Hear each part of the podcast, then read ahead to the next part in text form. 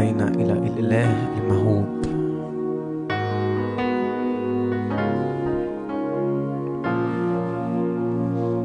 رب مخوف بين قدسيه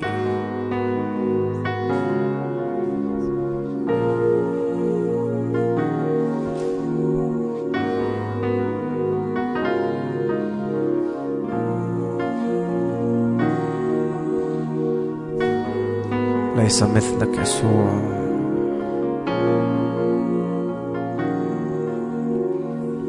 مفيش زيك بين الآلهة.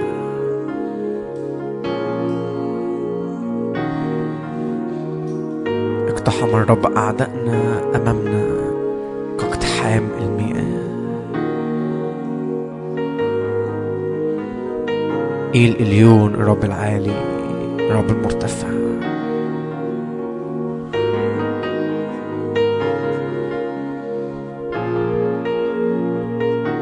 بنعليك جدا يسوع بنعلي اسمك. نرفعك.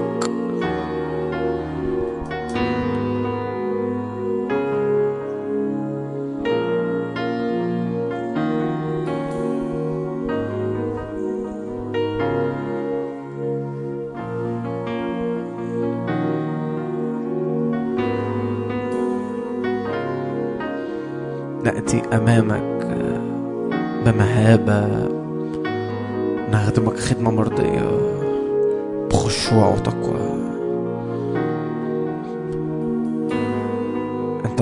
أكلة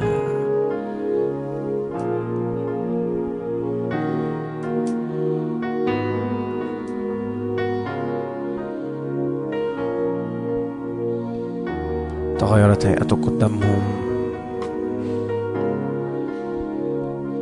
عيناك لهيب نار وجهه يلمع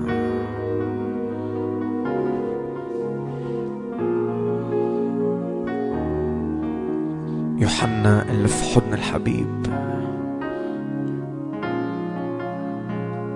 قال كده لما رأيته سقطت كميت عند رجليه. ملقان نعمة بس ملقان جبروت. ملقان سلطان ملقان مهابة.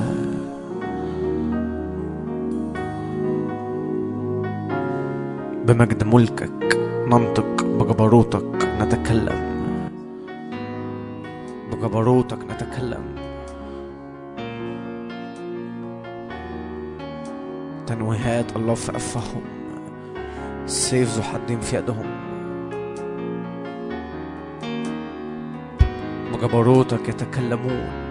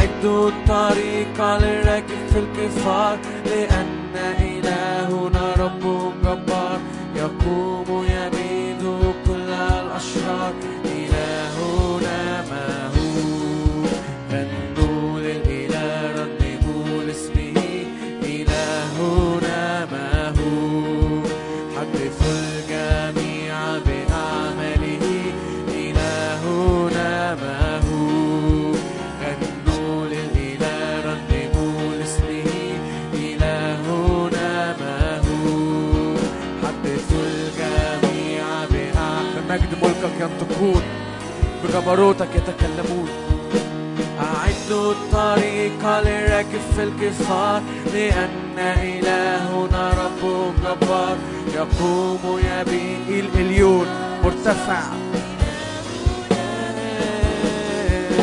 يعد الطريق للراكب في الكفار لأن إلهنا رب جبار. يقوم يبيد كل الأشرار إلهنا مهوب إلهنا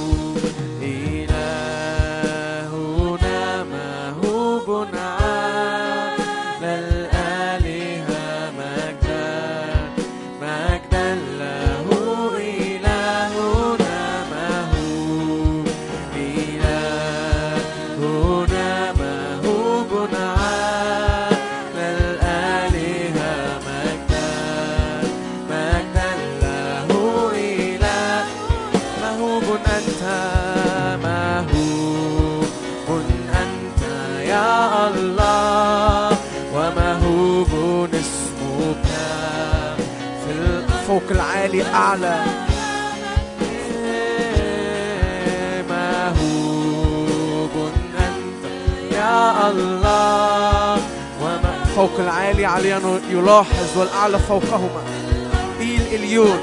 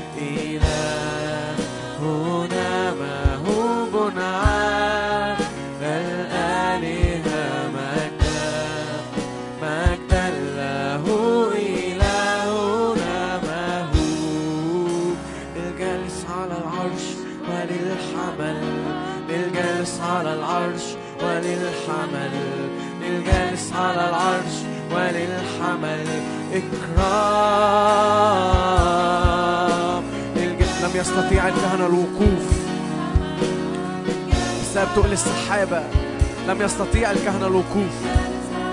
كم وكم في العهد الجديد مهوب جدا يسوع. للجالس على العرش وللحمل.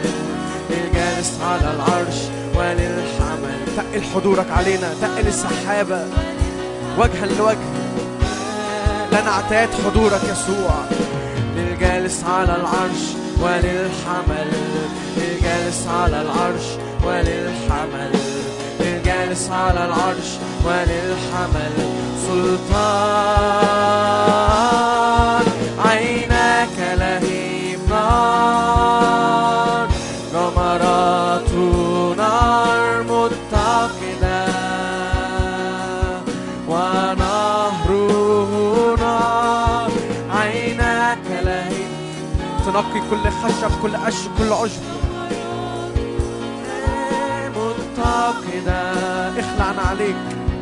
ونهره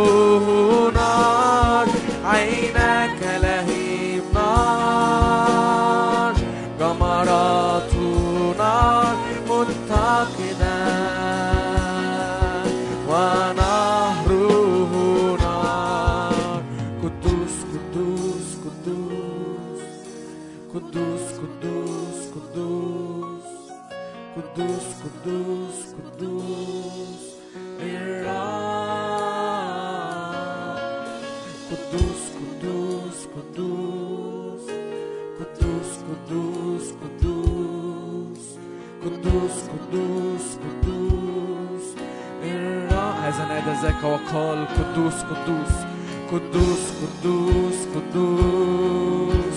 فاهتزت أساسات العتب من الصوت الصارخ. امتلأ البيت دخان.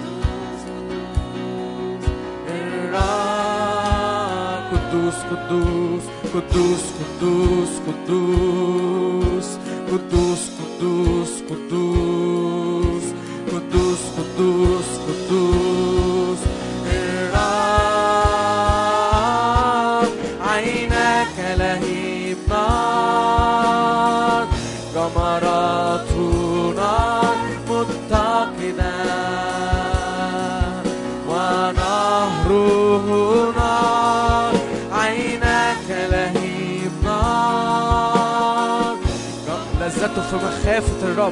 لذته في المخافة.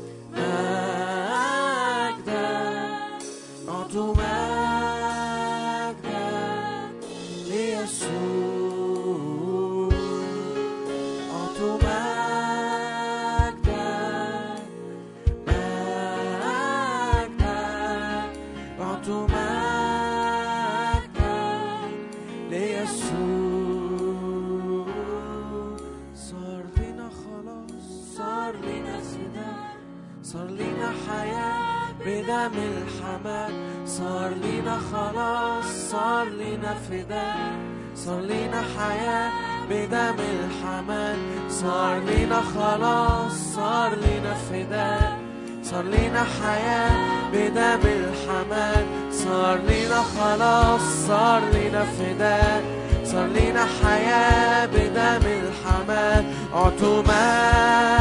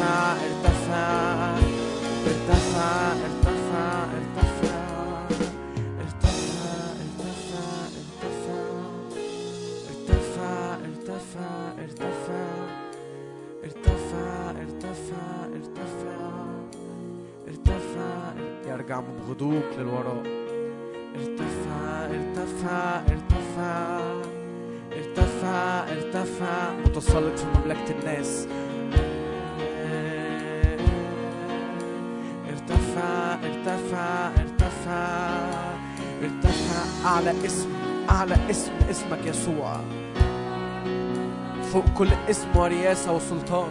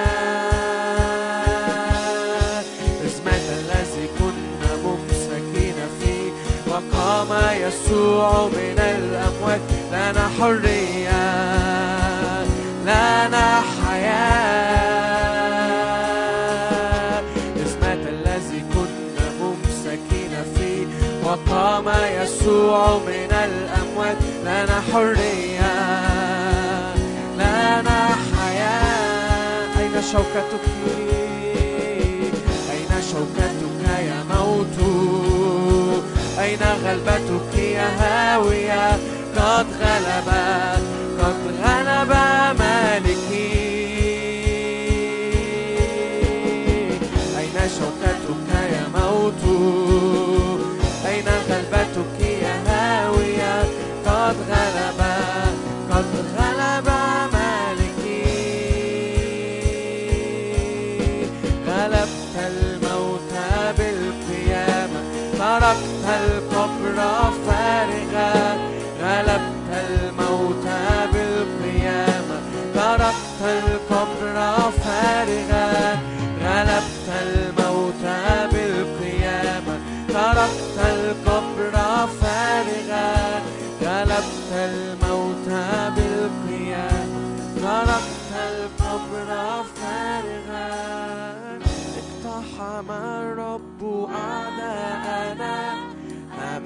أمامنا كاقتحام المياه أخرجنا إلى الرحب بيده.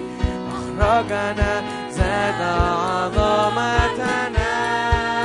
اقتحم الرب أعداءنا أمامنا كاقتحام المياه أنقذنا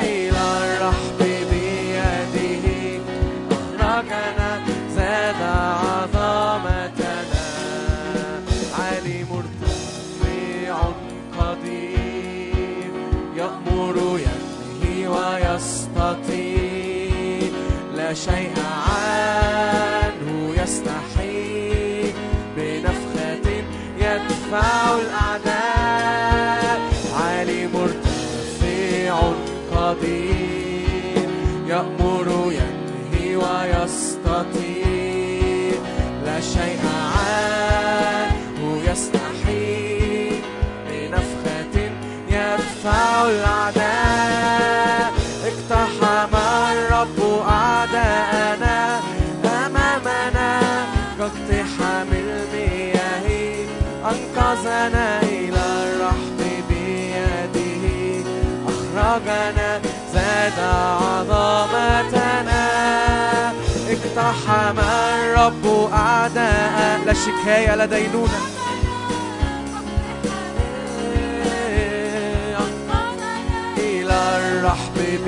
بيده أخرجنا زاد عظمتنا طريقه في العاصف ينشف نوء البحر.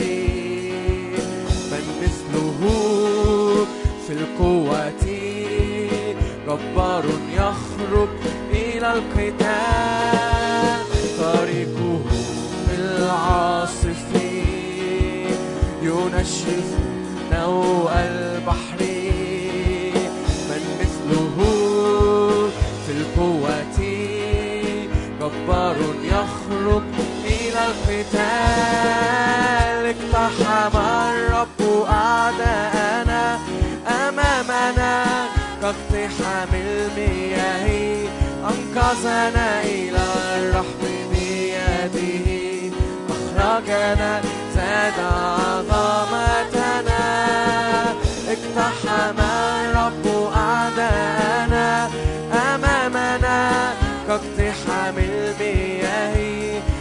أنقذنا إلى الرحب بيده. أخرجنا زاد عظمتنا. عالي مرتفع قدير يأمر ينهي ويستطيع. لا شيء عنه يستحيل.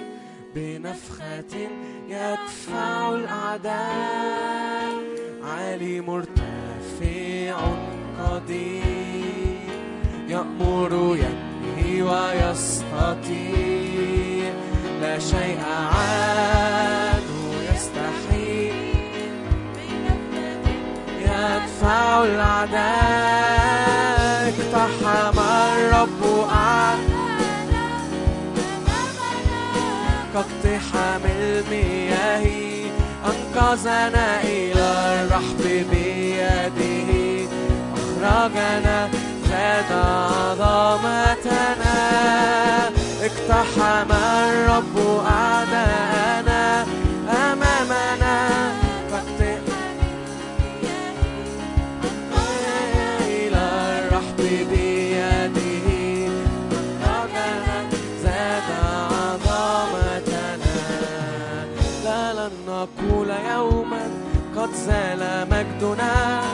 سنقول الرب زاد عظمتنا فمن الآكل يخرج أكلا لنا ومن صوان الصخر عسلا لا لن نقول يوما قد زال مجدنا.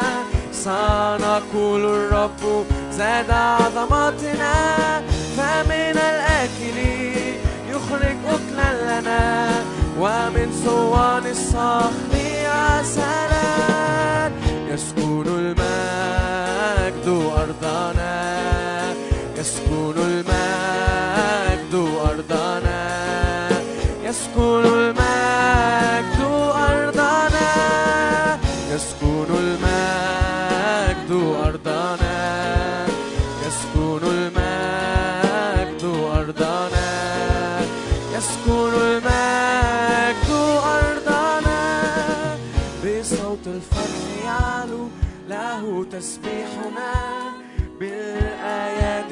نصفق لملكنا لا يتسلط علينا غيره ولا يسكن الأعداء أرضنا بصوت الفرح يعلو له تسبيحنا بالآيات نصفق لملكنا لا يتسلط.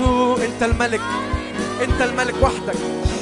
يسكن الأعداء تاني. صوت الفرح. بصوت الفرح يعلو له تسبيحنا. بالايات نصفق لملكنا لا يتسلط علينا غيره ولا يسكن الأعداء أرضنا. يسكن المجد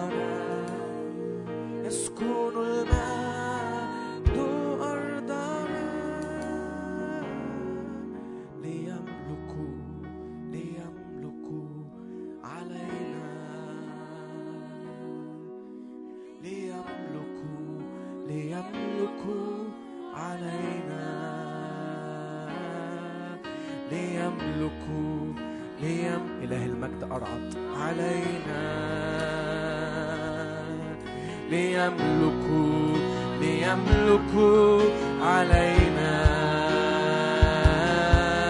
ليملك ليملك علينا. ليملك ليملك علينا. لك المجد لك السلطان. والسلطان إلى الأبد. لك المجد لك السلطان.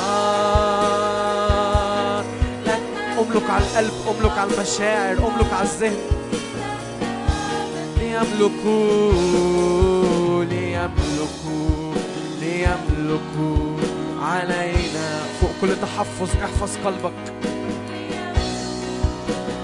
يملك علينا لأن منه مخارج الحياة. ليملك ليملك علينا. ليملك ليملك علينا.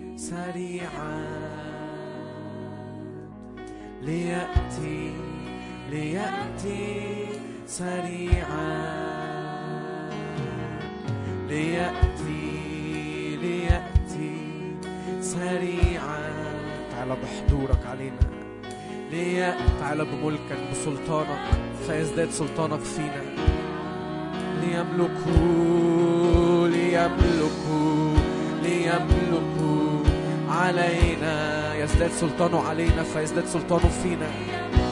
كنيسة ملقانة من سلطان الرب. علينا. ليملكوا ليملكوا علينا. ليملكوا me loco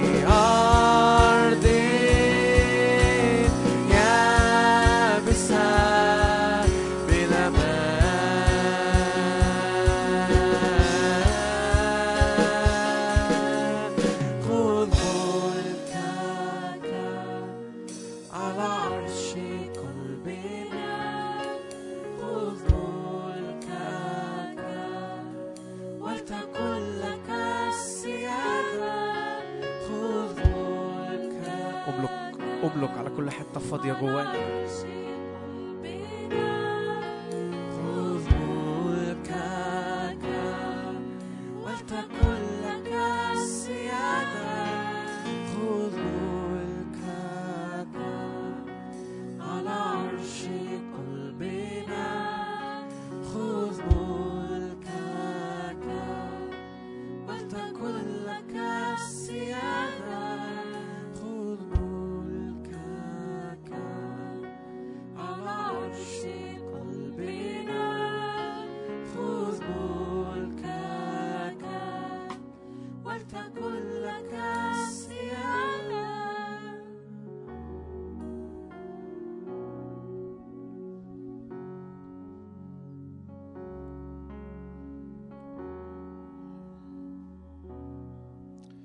نور وجه الملك حي.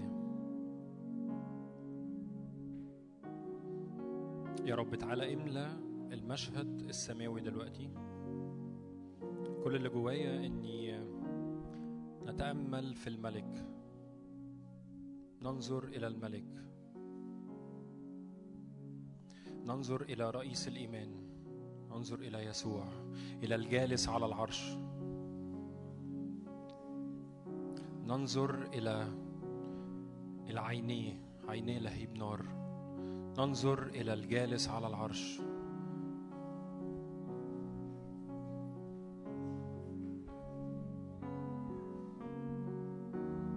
املى يا روح الله املى يا روح الله املى يا روح الله. املى المشهد املى املى علينا املى افكارنا املى اذهاننا املى نفسيتنا املى اجسادنا بالجالس على العرش. املى باللي حاصل فوق املى باللي حاصل في العرش دلوقتي. العرش في حاجة حاصلة في بروق ورعود في حركة من الملائكة في حركة من من من هتاف وتسبيح القديسين في حركة من الجالس على العرش أزياله بتملأ بتملأ بتملأ وتفيض. في حركة من صوته كصوت مياه كثيرة. ففي صوت في حاجة حاصلة في العرش. تفاعل مع اللي حاصل في العرش. هتقول لي أنا مش حاسس. قول له يا رب أنا عايز أتصل بكل حاجة حاصلة في العرش دلوقتي. قول له يا رب أنا أنا جاي بعلن قدوس قدوس مجدك ملء كل حياتي. قدوس قدوس الملائكة والقديسين واقفين بيقولوا قدوس قدوس ليلا ونهارا. حاسس أو مش حاسس أو جاي من من ايا كان جاي من إيه؟ اتصل بال... ب... خلي روحك. تتصل بالعرش دلوقتي بال... بالأمور السماوية. واعلن كده كما في السماء كذلك على الأرض. هتقول لي أنا جاي من مشكلة أنت مش عارفها. قول له كما في السماء حاصل كذلك على الأرض دلوقتي. بننسى ما وراء ونتقدم بثقة أمام عرش النعمة لننال قوة لننال نعمة غير عادية. هب يا روح هب يا روح هب يا روح بقوة نارية دلوقتي. هب يا روح بنار أكلة دلوقتي.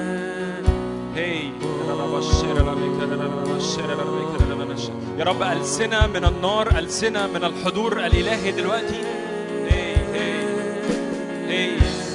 بنمجد اسمك بن بنعلي اسم الملك بنعلي اسم يهوى هي الإليون هي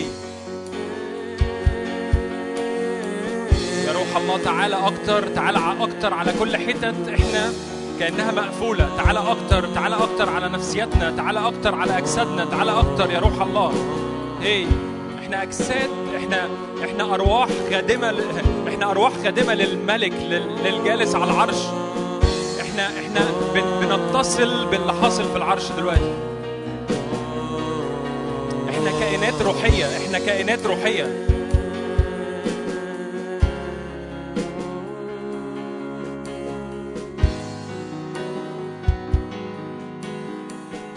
يا رب املى المشهد تاني يا رب. تعالى املى المشهد.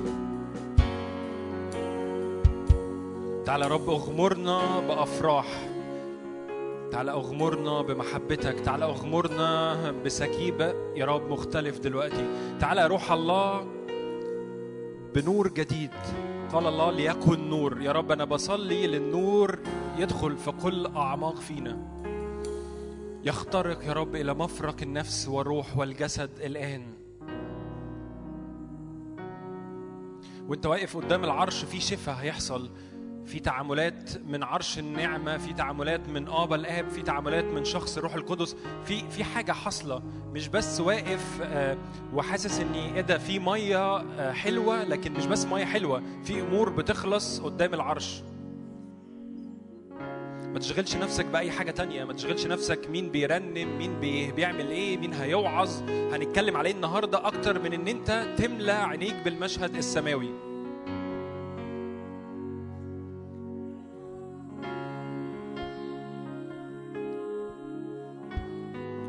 املى روح الله لترتفع يا رب مياهك المنعشة دلوقتي.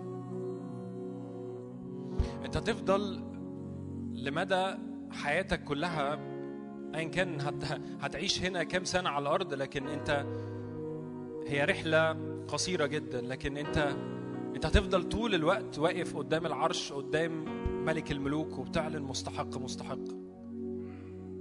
انظر إلى المدينة السماوية. الحياة الأبدية الحياة الأبدية الحياة الأبدية.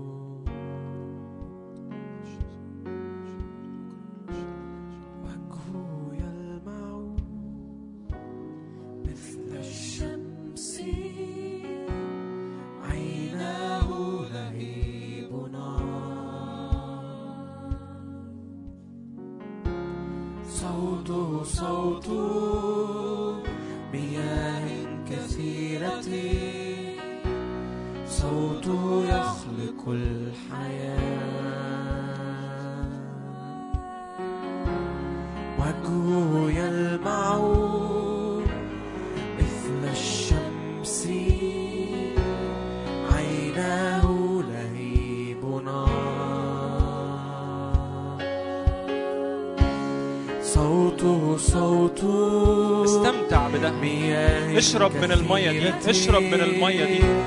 صوته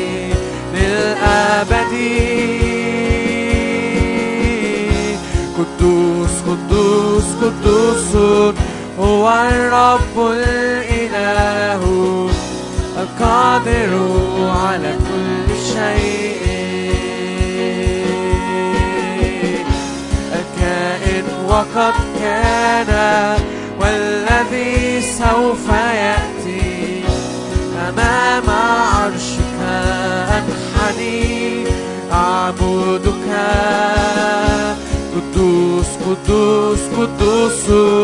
هو الرب الإله القادر على كل شيء.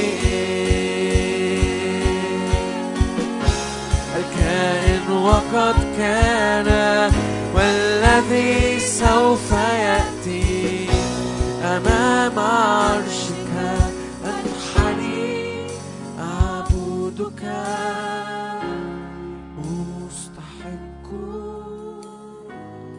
هو الحمل. المذبوح عنا. أن يأخذ المجد. والكرامة والسلطان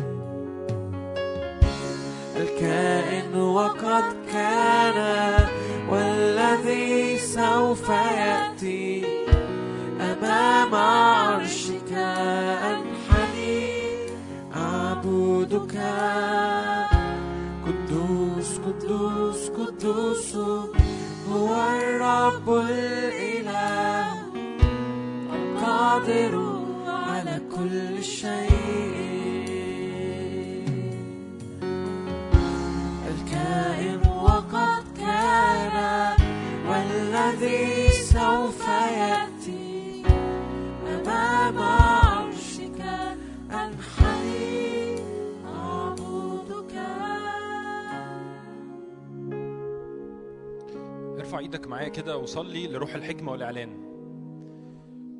الموضوع مش موضوع وعظة ولا موضوع وقت تسبيح لكن في إعلان قوي من عرش النعمة لكل حد فينا النهاردة. فصلي هتقولي أنا أنا أنا كتير بقعد في الوعظة مش فاهم إيه اللي بيتقال أو أنا مش عارف ال ال ال الواعظ بيقول إيه أو أنا مش الكلام مش بيخش جوايا للآخر. قول له يا روح الحكمة والإعلان نور عينيا على كل كلمة على كل حق. على كل استقامة أنت عايز تيجي تعملها في حياتي. يا رب بنسأل نعمتك بنسأل مراحمك بنسأل مجدك يملى يا رب أذهاننا ونفسياتنا الآن. بنسأل يا رب عينينا تستنير دلوقتي يا رب عينينا تتفتح دلوقتي على كل- ما هو منسكب من عرش النعمة كل ما هو ميراثنا في يسوع المسيح. كل حاجة من قد أكمل كل حاجة خلصانة من الصليب كل حاجة خلصانة في الخلاص والفداء الكامل من قد أكمل. إحنا مش لسه بن بن بن بنصلي إن حاجة تحصل. هو بالفعل كل حاجة حاصلة من ألفين سنة. يسوع دفع ثمن كل حاجة. دفع ثمن الإعلان دفع ثمن الأمراض دي دفع ثمن مشاكلك دفع ثمن كل حاجة. استخبى في قد أكمل استخبى في إني يا رب أنا بستمتع بميراثك يا رب الكامل. كأن واحد آه، باباه انتقل وسايب له فلوس كتير قوي وهو مقرر إني ما بيعملش بيها حاجة. كأنه سايب له بيوت كتيرة وسايب له ممتلكات وهو مقرر إني يقعد في الشارع. كتير قوي إحنا بنعمل كده.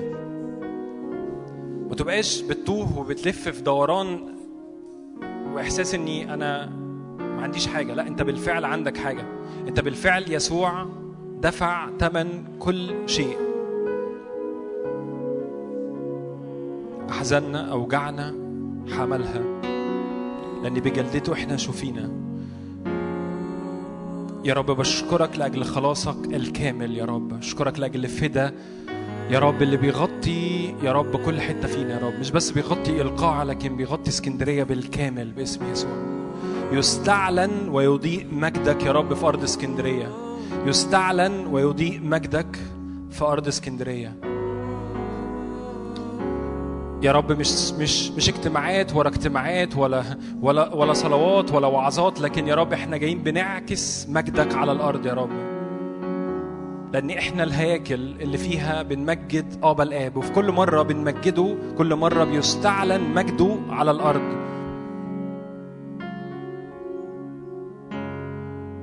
يا رب علمنا نكون بنقف فيك في يسوع. ولا بدرعتنا ولا بشطارتنا ولا بصلاح فينا لكن يا رب بالقوة النازلة من عرش النعمة علينا يا رب.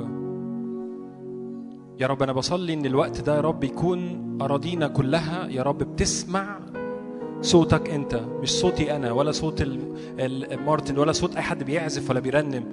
لكن نسمع صوت السماء نسمع صوت كلمتك يا رب اللي بتنزل يا رب في أرضنا بثمار غير عادية يا رب.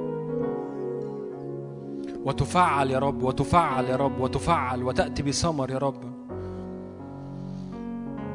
مش بس كل مرة بنيجي علشان نسمع وعظة ونروح ونقول آه دي كانت وعظة حلوة آمين. لكن أنا بصلي يا رب تفعيل لكل حق يا رب بيحصل يا رب. تفعيل يا رب لكل نداء من السماء تفعيل لل- للمكانة للهوية بتاعتنا يا رب. تعالى يا رب خلينا نكون بنطيعك في كل صوت يا رب فبنتحرك وراك يا رب بطاعة غير عادية باسم يسوع.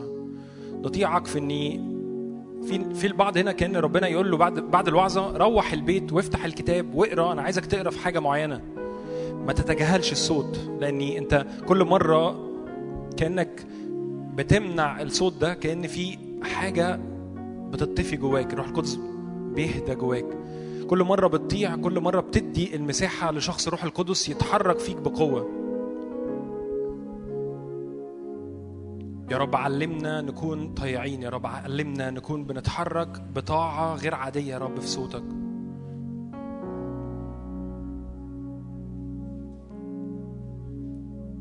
علمنا يا رب إني نمسك فيك ولا نرخيك. لسه وإحنا جايين في الطريق كانت هالة بتشارك بحاجة زي كده إني إحنا عايزين نمسك في يسوع.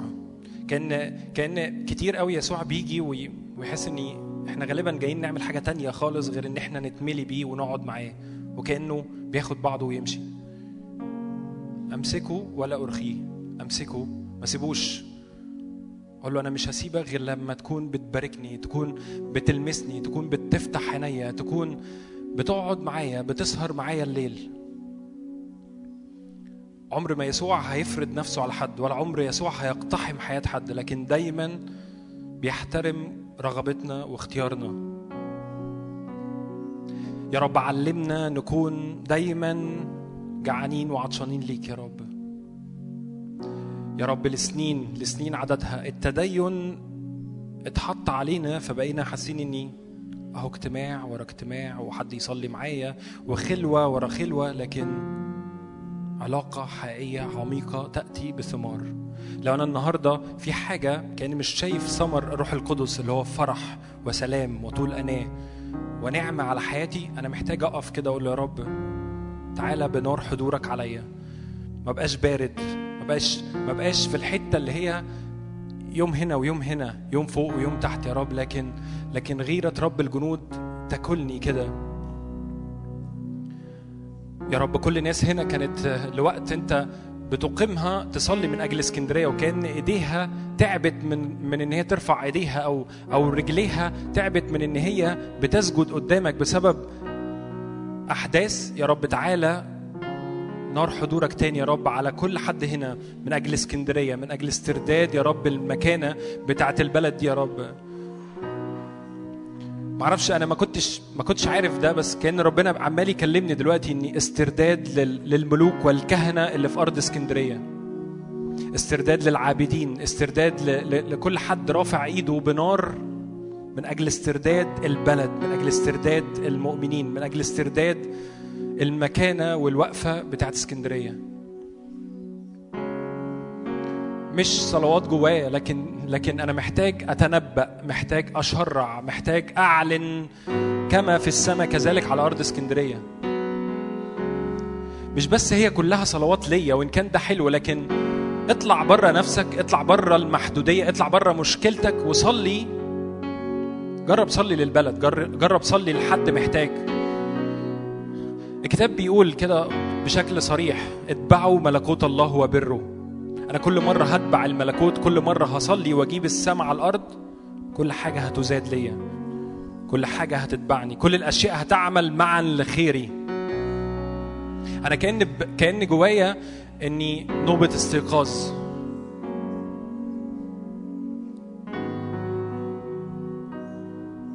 يا رب علمنا نكون بنسهر ونصلي. مش بس لينا لكن للي حوالينا. وزي ما كانت هالة بتشارك آه، الاجتماع اللي فات في الآخر اني إني حتى لو شكل ناس وسطينا بقالهم فترة ما بيجوش إحنا محتاجين نصلي ونسأل عليهم ونجيبهم. إن نقف كجسد كعيلة واحدة من أجل اسكندرية من أجل البلد دي. ويفيض ويشرق نور مننا على البلد. من غير وقفتنا من غير ال ال الصوت اللي خارج مننا مفيش حاجة هتحصل. تنبأ يا ابن آدم على العظام يا رب نقلة نقلة في أجواء بلدنا دي يا رب نقلة في أجواء اسكندرية نقلة في أجواء. كل يا رب كلام سلبي أطلق على مدار السنين يا رب من أجل البلد دي. يا رب إحنا بنصلي دلوقتي يا رب حرية وإطلاق للعابدين في البلد دي باسم يسوع في اسكندرية يا رب. كل كلام سلبي أطلق كل عيافة كل عرافة كل كل كلام يا رب إن أصل بيحصل أسحار في البلد دي. صوت الملك هو أقوى من أي أصوات تانية. صوت القدير صوت الله الخالق. الله يخلق أمور جديدة الله يغير من كل شكل تدين إلى شكل جمال غير عادي. كل رماد إلى جمال باسم يسوع. تستجيب تستجيبي يا اسكندرية لكل نداء تستجيب اسكندرية لكل صوت من العرش دلوقتي. يا رب إحنا بنضرب الأرض بنضرب الأرض بنضرب الأرض يا رب. أن تأتي يا رب بأنهار وسعه الشواطئ الآن باسم يسوع. تنبأ معي. خلينا الدقيقة دي نقف معلش مع بعض. أنا عارف إن أنتوا تعبتوا بس صلي. أنا ما كنتش خالص هصلي لإسكندرية ولا جوايا ده بس بس جوايا ربنا فجأة حط جوايا إني خلينا نطلع بره مشكلتنا ونصلي للبلد دي. استرداد للبلد استرداد للمكانة استرداد للهوية استرداد لل... لل... للعروس ال- المزينة الجاهزة. يا روح الله تعالى حط كلمات علم وكلمات نبوات يا رب دلوقتي من أجل استرداد البلد يا رب.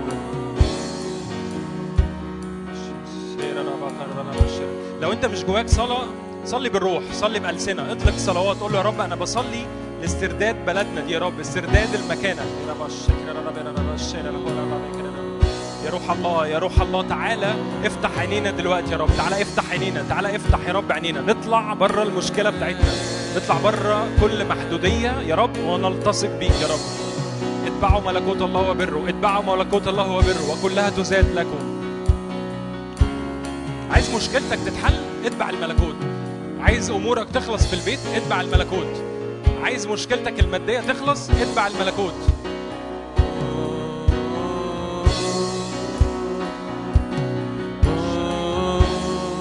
صلي وقت وقت فيه كأنك بتلقي سهام بتلقي سهام بتلقي سهام. من أجل أمطار للبلد من أجل غسل مواريث البلد من أجل وقف كل لعنات على البلد. هي لأن يسوع دفع ثمن ده. بقوة الصليب بقوة العهد بقوة دم يسوع دم قوة دم رش أفضل من دم هابيل.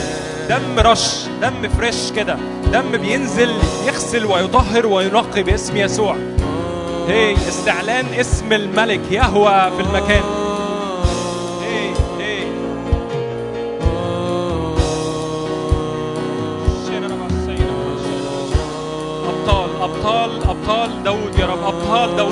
أبطال داود يا رب.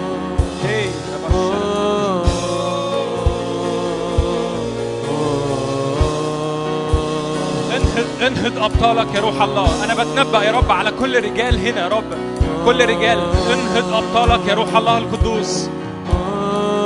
تحلى الروح القدس تنالون قوة. يا رب أنا بسأل قوة لشعب إسكندرية. بسأل قوة جديدة باسم يسوع. بسأل قوة جديدة باسم يسوع.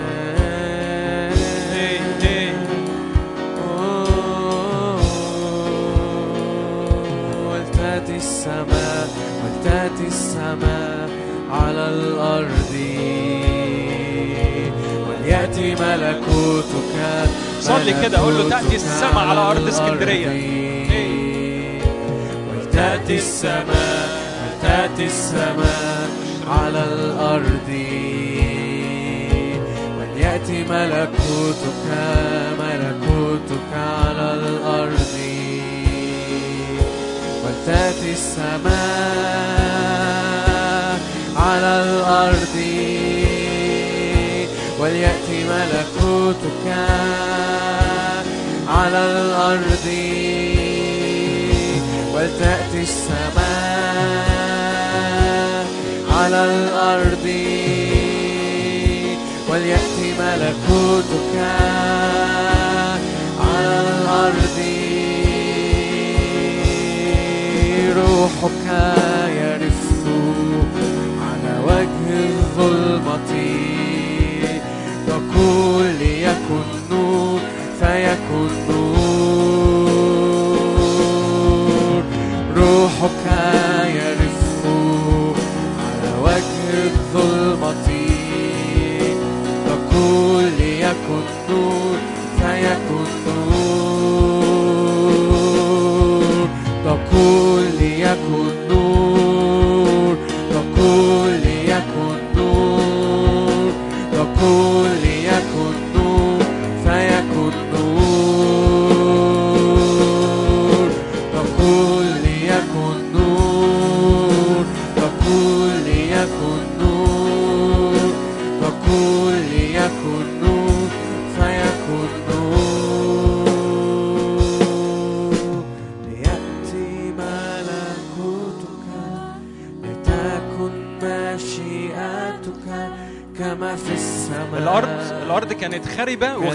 على الأرض. بس الله قال ليكن نور. لو شايف خراب لو شايف خراب في اسكندرية أو شايف فوضى أو شايف عدم استقامة قول ليكن نور على اسكندرية. شوف الحتة اللي شكلها ما فيهاش استقامة وقول ليكن نور فيكن نور. ليأتي ملكوتك لتكن مشيئتك كما في السماء. كذلك على الأرض. ليأتي ملكوتك لتكن مشيئتك كما في السماء.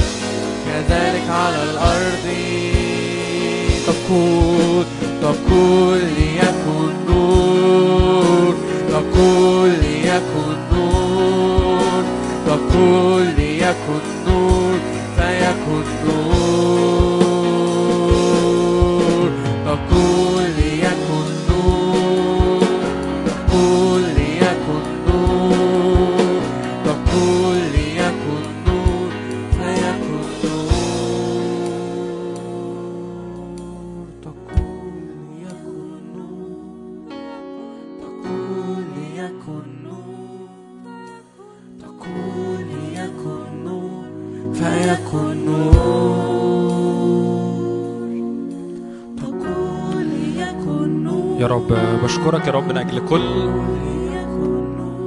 استيقاظ حصل يا رب النهارده.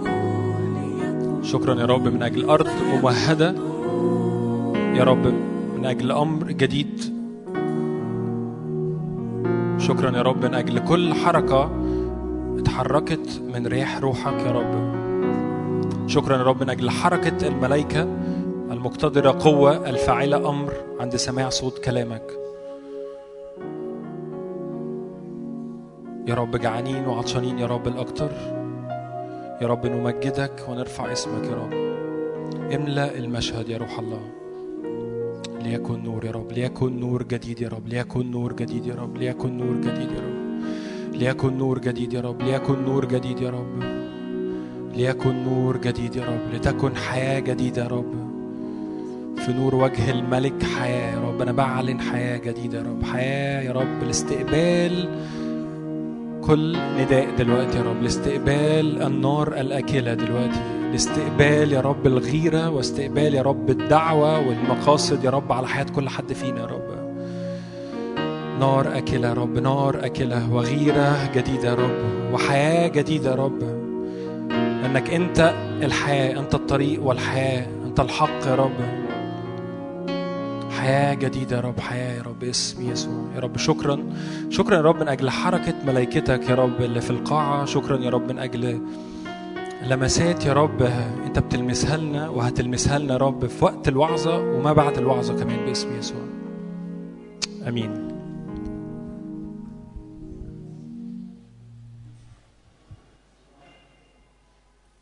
مساء الخير. عاملين إيه؟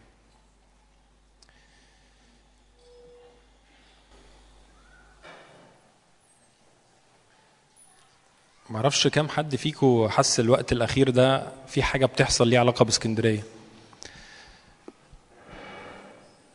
أنا ما يعني ما كنتش جاي خالص بالشكل اللي هو أو بال بال باللي على قلبي. يمكن هتكلم في حاجة تانية بس فجأة ربنا ابتدى يقول إني إحنا محتاجين نضرب أرض إسكندرية. ودي كأنها مسج كده لكل حد هنا. كان بقاله وقت كبير كان بيرفع إيده من أجل إسكندرية. والوقت اللي فات راح نزل ايده. حس اني يعني أكيد مش أنا اللي هعمل أكيد مش أنا اللي هأثر. أنا زهقت أنا تعبت.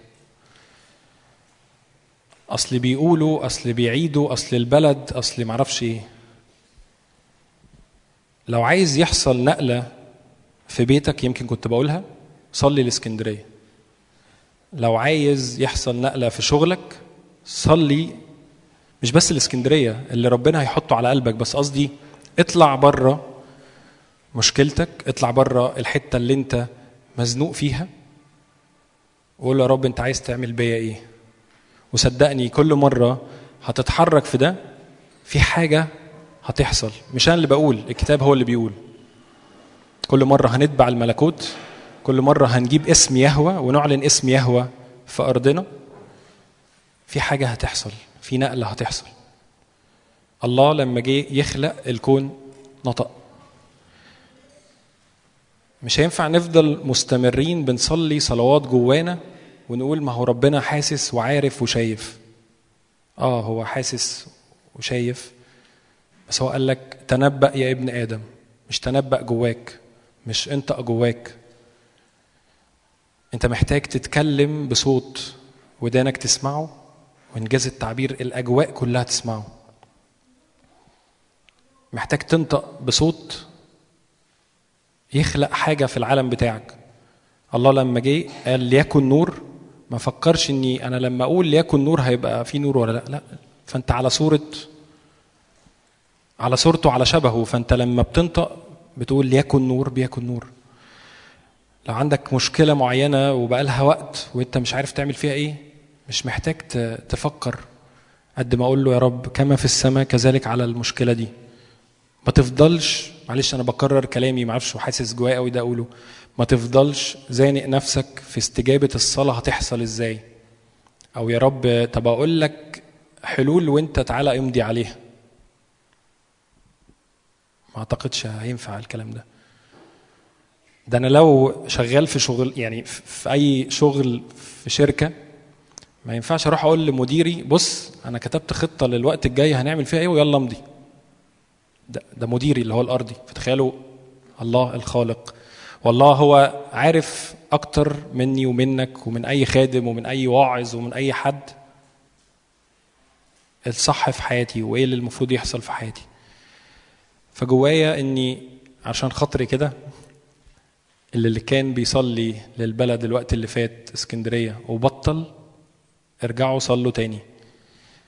مش هيحصل نقلة في البلد ولا في الحكومة ولا في الاقتصاد ولا في أي حاجة وإحنا حاطين إيدينا في جيوبنا.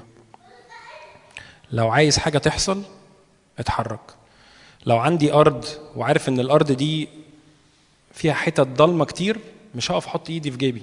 لو عندي أرض زراعية وشايف إن هي ما فيهاش ثمار هفضل واقف حاطط إيدي ولا هتحرك وابتدي أحرك إيدي وأزرع حاجة؟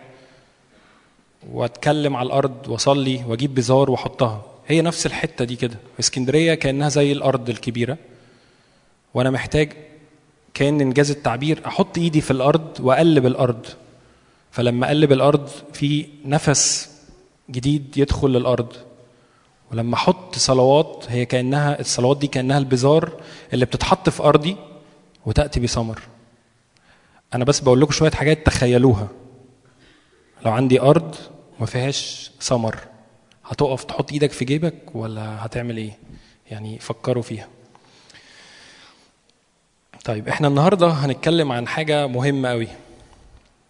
عن سلاح الله الكامل. كم حد قرأ عن سلاح الله الكامل قبل كده؟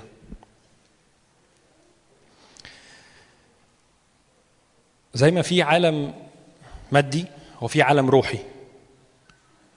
زي ما في آه، حاجات يمكن عينينا تشوفها وتقدر تميز إن ده صح أو غلط أو إيه ده ده بيحصل كذا أو كذا.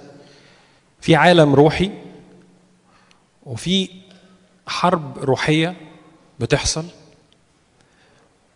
وأنا علشان أبقى في الحتة بتاعة الحرب الروحية دي أبقى محمي ومتغطي فأنا محتاج أبقى عارف أنا بعمل إيه. لو في حد دخل الجيش فيكو أو حاجة أو حد يسمع عن حاجة ليها علاقة بالجيش ما ينفعش حد يدخل حرب وهو مش عارف يعني إيه حرب. أو يدخل حرب من غير ما يلبس لبس الجندي اللي المفروض ليه علاقة بالحرب. وهو ده السلاح اللي إحنا هنتكلم عليه النهارده. هو ده لبس الجندي هو ده لبسي ولبسك. اللي أنا بستخبى فيه علشان لما أتحرك ويحصل أي مواجهة أنا في حاجة بتحميني في خوذة في درع في حاجة روحية هي مش في العالم المادي لكن في العالم الروحي حاصلة. فأنا محتاج أفهم شوية حاجات يمكن هنطلع آيات مع بعض بس بس هي الحياة مش مش كده وماشية وخلاص لكن لكن في حياة زي ما كلنا يمكن عارفين أنا محتاج أحتمي وأستخبى بسلاح الله الكامل. إن كان بالحق يمكن هنعدي على الحاجات سريعا علشان الوقت. بس آه، بس كل اللي جوايا إني عايزك تتخيل معايا المشهد إني كأن في أهو جندي. شايفين الجندي ده؟ لابس لبس. فإحنا كأننا هنعدي على اللبس ده بسرعة. ونعرف كل حاجة في الخوذة دي خوذة إيه؟ والخوذة دي بتحمي من إيه؟ وده لازم كل حد فينا يبقى فاهم ده لإني لو أنا مش فاهم لو أنا داخل حرب زي ما قلت ومش لابس اللبس اللي المفروض ألبسه في الحرب يعني تخيلوا في حرب وأنا داخل ولا في خوذة ولا في درع ولا في حاجة فأول مواجهة طخ هتضرب. هي نفس الفكرة. العالم الروحي لو أنا مش مستخبي في ده وكتير مننا يقول أصل أنا كل شوية أقع وأقف وأقع وأقف. أنت محتاج تدرك السلاح ال- ال- اللي فيه حماية وفيه دم وفيه قوة وفي حاجة بالفعل خلصانة. انت لما سلمت حياتك هو كأن إنجاز التعبير انت لبست اللبس ده. في ناس بتقرر السيف بتاعها تنزله ما تعملش حاجة وفي ناس بترفع السيف. زي ما قلت لكم في الأول إني أنتوا محتاجين ترفعوا ايديكم وتصلوا من أجل اسكندرية. هو ده السيف. هو ده كلمة الله. هو دي الحتة اللي أنا لما برفع السيف في حاجة بتحصل. لما يبقى جاي عليا عدو ويشوف معايا سيف وأنا منزله ده ده يعني إيه؟ أنا يمكن بحكي معاكم بس كده الأول وهندخل على طول في الجد.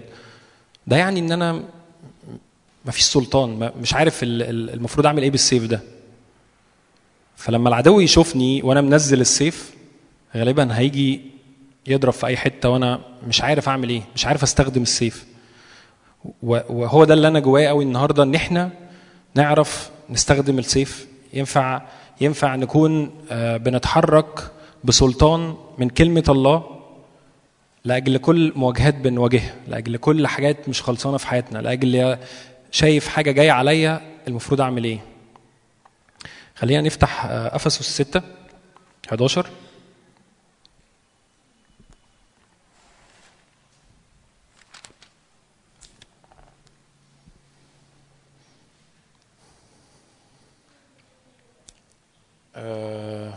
دي كده 6 11 عشان مش شايف. خلينا خلينا إيه نركز في كل الكلمات دي لأن دي إحنا بنتحرك من كلمة الله. مش بنتحرك من قصص بنسمعها ولا بنتحرك من كلام مشجع قد ما هو كلمة الله هي حية وفعالة. ولو أنا النهاردة عايز أتحرك بسلطان وبقوة زي ما يسوع كان على كل آه، ح- حاجة بيتحرك فيها يقول لك إيه الله كان بيرد بالمكتوب. لما إبليس جه يجرب يسوع تقول لي ده يسوع؟ آه يسوع رد قال له إيه؟ بالمكتوب. لو أنا مش عارف المكتوب ومش عارف إيه اللي حاصل في العالم الروحي أنا برضو كأني زي الجندي التايه. فخلينا نركز في الكلمات دي. البسوا سلاح الله الكامل لكي تقدروا أن في إيه؟ يحصل إيه؟ في يحصل تثبتوا ضد مكايد إبليس. يعني أنا في حتة هنا محتاج يبقى في ثبات أصلا. هنروح لها قدام بس أنا أنا محتاج كان تنور عينيكم على شوية كلمات كده. أن تثبتوا.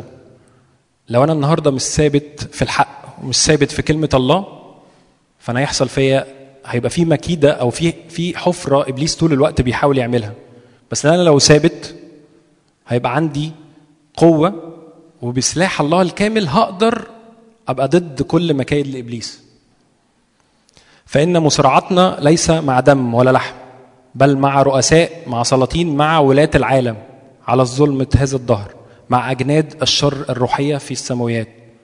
يعني أنا مش هدخل حرب مع ناس في العالم المادي. عشان كتير مرة كنا بنحكي وواحد قال لي أيوة يعني أنا هجيب سيف وأقف و... يعني لا مش هتجيب سيف ولا هتقف تعمل خناقات في البيت. ولا أي حاجة. إحنا ال- الحرب دي هي حرب روحية مش في العالم ال- ال- اللي عينينا شايفاه. فأنا لازم أبقى فاهم ومش مع أشخاص. دي نقطة عايز أقولها. في ناس تيجي تصلي يا رب باسم يسوع فلان الفلاني مش عارف يحصل له إيه. إيه ده؟ باسم يسوع ما أعرفش الشخص الفلاني اللي بيضايقني ما أعرفش يحصل له إيه. إيه اللي باسم يسوع الشخص الفلاني يحصل له ما أعرفش حد فيكم سمع ده قبل كده أو شاف ده؟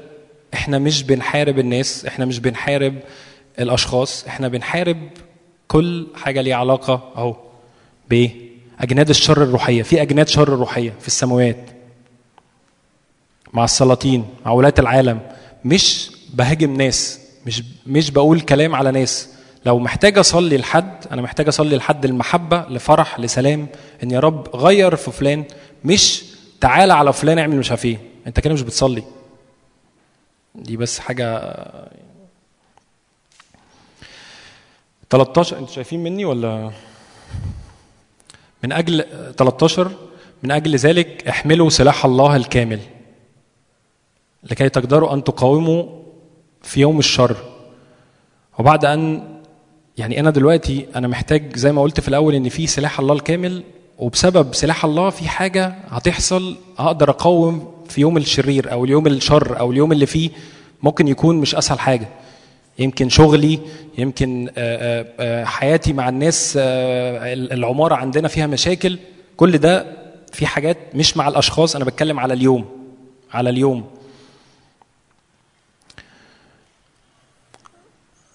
أول حاجة محتاجين نتكلم عليها خلينا من أول 14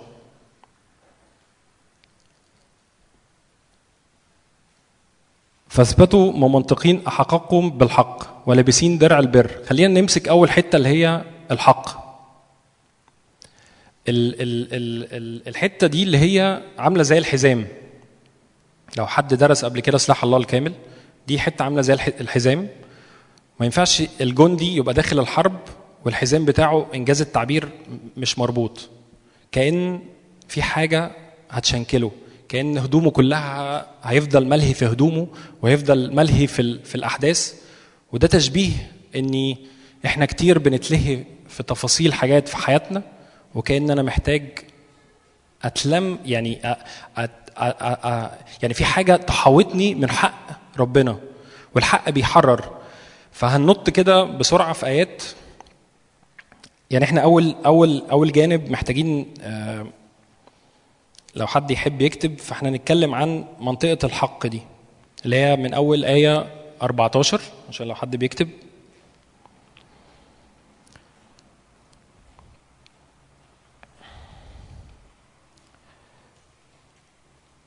محتاجين نفهم إن مين الحق.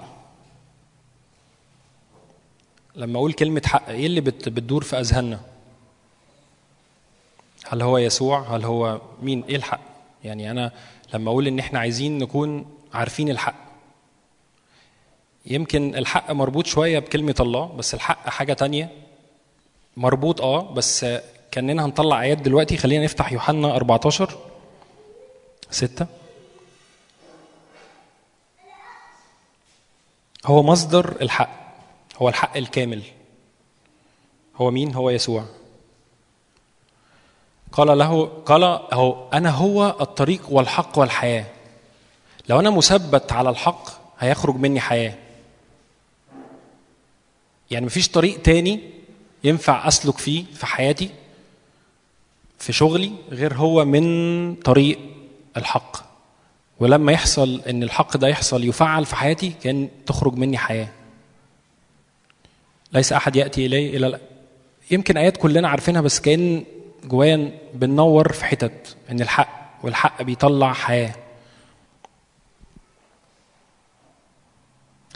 هنفتح يوحنا 8 32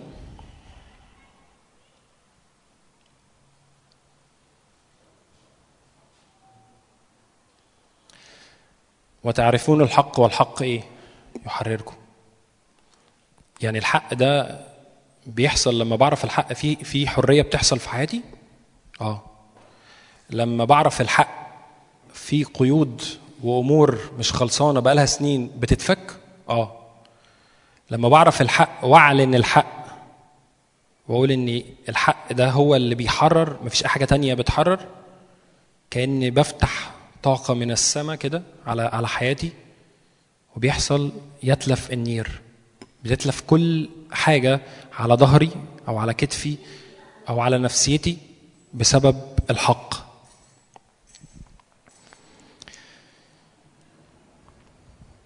إبليس طبعا طول الوقت بيرمي أكاذيب ويرمي لأن هو كلنا عارفين إن هو كذاب وأبو كل الكذابين. هو طول الوقت بيشككنا في الحق. طول الوقت بيشككنا في كلمة ربنا. طول الوقت يقول لك لا اصلي دي آيات ما بتعملش حاجة. ده أنا سمعت كتير وأنت سمعت كتير وإحنا عارفين. لازم تبقى فاهم استراتيجيات الحرب. لازم تبقى فاهم إن وأنت بتحارب الحياة مش إيه يعني يعني اللي هو بقول أي حاجة في أي حاجة. لا أنا محتاج أفهم العدو. لو حد داخل حرب الحروب اللي بتحصل حتى في العهد القديم هم بيبقوا محتاجين يعرفوا العدو ويدرسوا إيه نقط ضعفه وايه نقط قوته وإيه مش عارف إيه صح ولا غلط؟ أنا محتاج أفهم ان إبليس ده كذاب. يوحنا 8 44 دي الحتة اللي بتقول إن إبليس كذاب. هتقول لي آه ما أنا عارف إن هو كذاب. لا أنت محتاج تبقى عارف الشواهد الكتابية دي وحافرها في قلبك ودايما محطوطة كده زي ما يسوع. هو يسوع هو إحنا بنمشي زي يسوع. يسوع كان بيرد بالمكتوب أنا محتاج أبقى عارف الحق. لم لو أنا مش عارف الحق لما إبليس يجي يقول لي كذبه أنا هعرف منين إن هي حق أو هعرف منين هي ضلال أو هي صح ولا هي غلط؟ لما يجي يقول لي لا على فكرة أنت مالكش ميراث في مش عارف إيه. أنا إيش عرفني؟ لما يجي يقول لي لا أصل أنت مش ابن وارث في كل شيء. إيش عرفني؟ ما أنا ممكن لو أنا مش عارف هقول له آه تصدق. ما أنت مش حاصل ومش حاصل ومش حاصل. ما أنت بص فلوسك عاملة إزاي؟ ما أنت بص شغلك عامل إزاي؟ وتلاقي نفسك رحت للكذبه واتبلعت جواها. أنا شخصيا كتير كان بيحصل معايا كده. أكيد حد كان بيحصل معايا كده؟ هو هو ده ده ده, ده هدف من أهدافه إني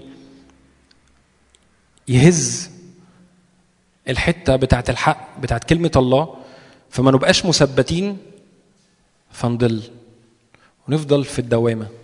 أنا كأني بحط معاك ثوابت كده لازم تبقى جواك ولازم يمكن هنحكي قدام عن إن أنا محتاج ألهج بالكلمة محتاج أصلي بالكلمة ومحتاج أنطق بالكلمة. ما ينفعش أقول اجتماعات ووقت تسبيح والحياة حلوة. لو مش حاصل ثمار الروح القدس في حياتك من فرح وسلام وطول أناة ومش حاسس إن في حاجة بتحصل في حياتك بتتغير أنا محتاج أقف مع نفسي تاني وأسأل يا رب هو ليه ليه ليه ده حاصل؟ وصدقني أنا أنا شخصيا لسنين يمكن عرفت ربنا وفضلت مكمل بتواجه وب- وبتخبط في حاجات بس أنا مش عارف كلمة الله. بحضر اجتماعات آه بصلي وبقعد وباخد خلوتي آه بس أنا ما بقررش آخد الحق ده وأقراه وأدرسه وأنطق بيه وألهج بيه وأخبيه جوايا. فلا في يوم الشر أطلع الحق ده يكون هو اللي بيجيب جون مش أنا اللي بجيب جون. فأنا محتاج أفهم طول الوقت إن هو كذاب وأبو كل كذاب. وزي ما قلنا إن هو طول الوقت بيعمل خداع علشان ال... يخليك تضل الطريق. ويقول لك إني تضل الطريق لكن أنت دايما فاهم إن مين هو الطريق؟ هو يسوع. هو فأنت طول الوقت كأنك بترسم جواك التخيل كده. يسوع هو الطريق. ما ينفعش أعمل أي حاجة تانية بره يسوع.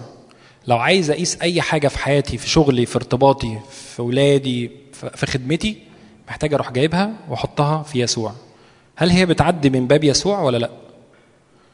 لو أنا بخدم خدمة وشكل الخدمة حتى رهيبة بس هي مش معدية من الباب بتاع يسوع أنا محتاج أقف تاني.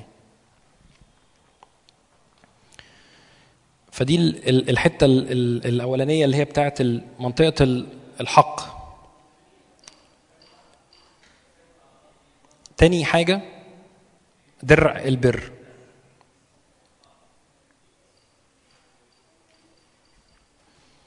عادة الدرع ده هو وظيفته إيه في في اللبس الجندي؟ هو بيحمي. بيحمينا من أي حاجة تيجي في منطقه الصدر دي. مش مش عايزك تسمع وعظة أنا مش بوعظ.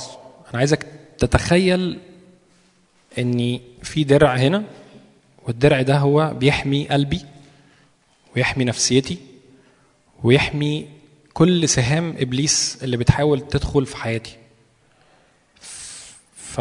فأنا عارف إن إحنا مش متعودين نتخيل بس الخيال ده مقدس. فلو استسمحكم غمضوا عينيكم ثانية كده وتخيل قدامك المشهد ده. الدرع اللي فيه يعني كل حاجة أنا بقولها عايزك تتخيلها. تغمض عينك ثانية وتتخيل المشهد إيه؟ يا رب أنا عايز أشوف الدرع ده اللي أنت حطه ملبسوني دلوقتي.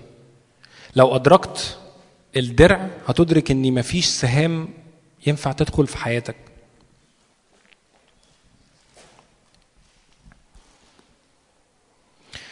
فنكمل إن الدرع ده هو وظيفته إيه؟ إن هو بيحمي بيحمي ال- ال- المنطقة دي من سهام من من أعمال ممكن تكون شكلها آه، حاجات بتترمي عليا. ودرع البر هو يعني حاجة. البر البر بينقسم إلى حاجتين. في حاجة اسمها بر الله وفي حاجة اسمها السلوك بالبر. إيه بر الله وإيه السلوك بالبر؟ نفتح في حاجة ليها علاقة ببر الله.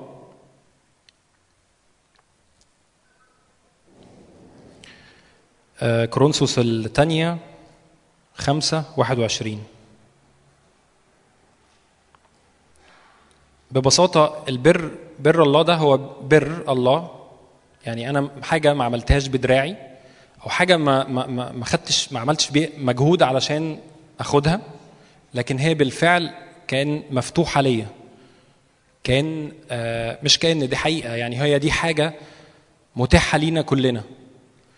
ومش علشان صلاح فيا ولا علشان أنا اللي ما حصلتش ولا أنا عشان الخادم الفلاني ولا أنا علشان أصغر واحد في في الخدمة ولا أكبر واحد ولا أي حاجة ولا أي صلاح. ولا أي أمور جسدية تخلي البر ده يتفتح لأن هو مفتوح بالفعل في يسوع. إيه اللي حصل هنا؟ لأن دي 21 لأن الذي لم يعرفه خطية خطية لأجلنا لنصير نحن بر الله فيه. حصل إيه بسبب الخطية؟ ويسوع دفع ثمن حاجة والتصالح اللي هي نسعى كسفراء عن المسيح.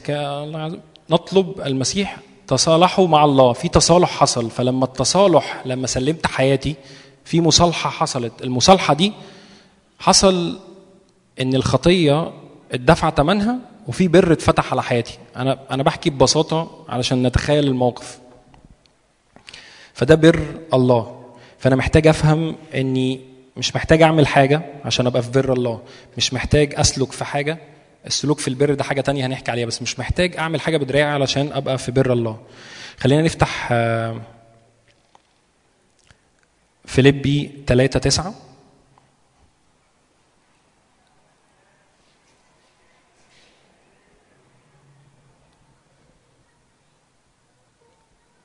وليس لي بر الذي من الناموس. بل الذي بالإيمان المسيح. البر الذي من الله بالايمان في في بر حصل بسبب إيه؟ من الله. مش من فلان أو علان ولا فلان صلى لي ولا فلان فتح على حياتي حاجة أهو. وليس لي بر. يعني أنا ما عنديش حاجة ليها علاقة بالبر دلوقتي. في حاجة اتفتحت البر الذي من الناموس. بل الذي بالإيمان. أنا خدت البر بالإيمان.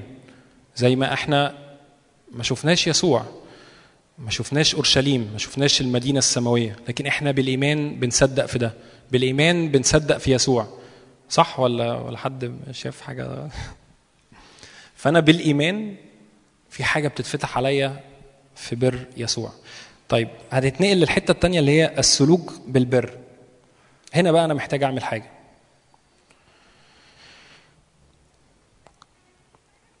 يعني إيه أعمل حاجة؟ يعني أنا أنا محتاج أسلك. يعني أنا دلوقتي ربنا فتح على حياتي حاجة ليها علاقة بالبر. هل آخد البر ده وأخبيه ولا أستخدمه؟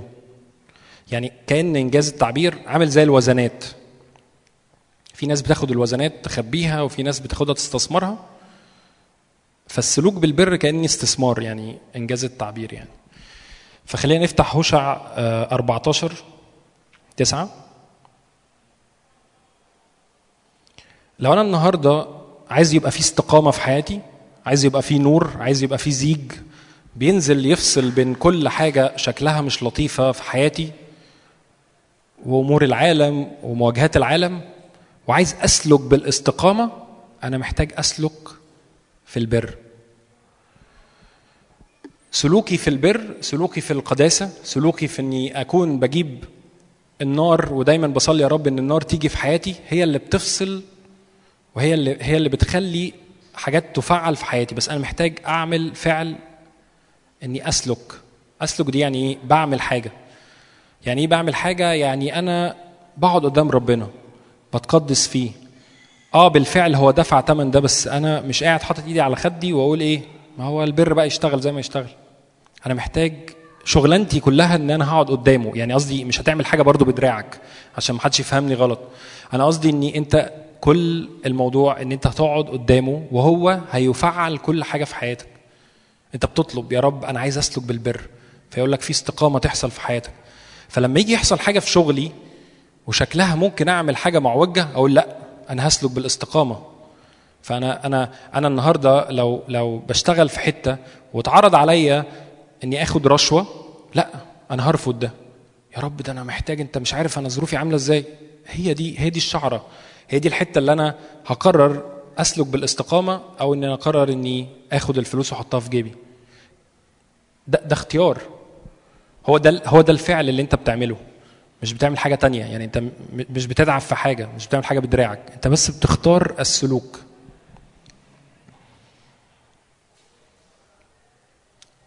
آه، إحنا قلنا إيه؟ 14 9 فإن طرق الرب إيه؟ مستقيمة. والأبرار أنا لما بيحصل استقامة ببقى بار في يسوع. لما لما بقرر أختار إني أسلك في طريق القداسة فأنا بختار أبقى بار. وأما المنافقون فيعثرون فيا. لكن الناس اللي هي بت يوم هنا ويوم هنا ويوم في الخطية ويوم ما أعرفش إيه. فغالبا دول اللي بيتخبطوا بيتخبطوا في ربنا. دول اللي دايما بيتخبطوا في اني إيه ده؟ هو ليه مش حاصل؟ أنا محتاج أبقى دايما فاهم كويس وحاجة معلقها إني أنا محتاج أسلك في القداسة محتاج أسلك في الاستقامة.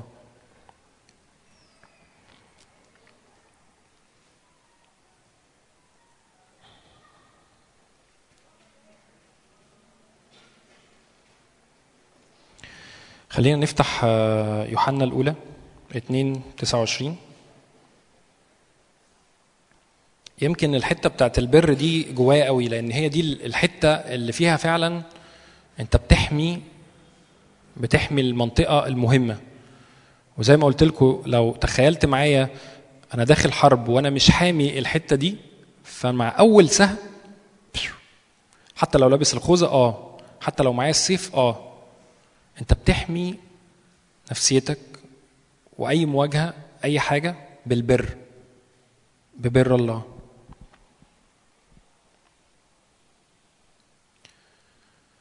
انه بار هو فاعلموا ان كل من يصنع البر مولود إيه؟ أنا كل مرة في حاجة بتحصل في البر يعني انت النهارده لما تشوف واحد في استقامة في حياته أنا بقول لك شوية حاجات برضو فكر فيها كده. إيه اللي بيحصل؟ فاعلموا إن كل من يصنع البر مولود إيه؟ مني مولود منه. لو أنا النهارده ابن ربنا فعلا وابن حقيقي فدي النتيجة اللي لازم أكون بسلك فيها أو النتيجة اللي هتظهر عليا.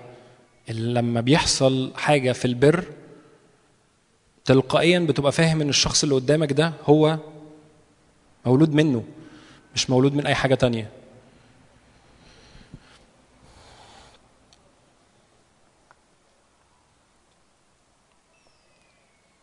محتاج أفهم إني إن بالبر في استقامة بتحصل آه والاستقامة بتعكس حاجات على حياتي. يعني إيه؟ يعني زي ما قلت في الأول لو أنا بقرر أختار إني ما أخدش رشوة بس بقرر إني لا في استقامة بتعكس حاجة على حياتي الشخصية. ما ينفعش يبقى حد في البيت بوش وفي الخدمة بوش. أنا محتاج أفهم إني ببر الله أنا مبرر من خطيتي فأنا ما ينفعش أكون بكمل بنفس السلوك أو بنفس الطريقة أو بنفس الشكل اللي أنا طول الوقت بسلك فيه في البيت. بمعنى أنا طول ما أنا محمي ببر الله في حاجة بتخليني مش زي الناس بتفكر بره مش زي الناس بيحصل اعوجاج جوايا مش زي الناس بسلك بطرق غريبة. أنا عارف إن ممكن تكون الكلام بالنسبة لكم آه إحنا عارفينه. بس إحنا ممكن أنا بتكلم حتى عليا يمكن أكون مش للآخر بطبقه. ويمكن للآخر بحس إني طب هو أنا ليه في البيت أنا أهو بوش وفي الخدمة بوش؟ أنا محتاج أقول له يا رب تعالى ببرك عليا دلوقتي. تعالى نقي كل حاجة في حياتي. ما ينفعش أبقى في البيت بزعق في الولاد وبتخانق وبعمل واصل انت ما تعرفش ضغوطات اليوم وأنا جاي من إيه؟ وتيجي في الخدمة مساء الخير الرب يباركك. آه، مش عارف. أنا محتاج أفهم ليه حاصل ده في حياتي. هل في سهام ملتهبة دخلت في نفسيتي ودخلت في قلبي فمخلياني طول الوقت آه، بطلع كلام سخيف وبطلع غضب؟ أنا محتاج أفهم هل الدرع ده مفعل ولا مش مفعل. ننقل سريعا على آه، استعداد إنجيل السلام.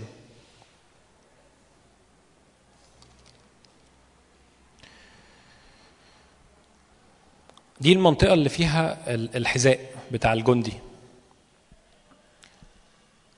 والحذاء هنا ناس كتير تقول إيه علاقة استعداد إنجيل السلام بالحذاء. حد فكر فيها قبل كده؟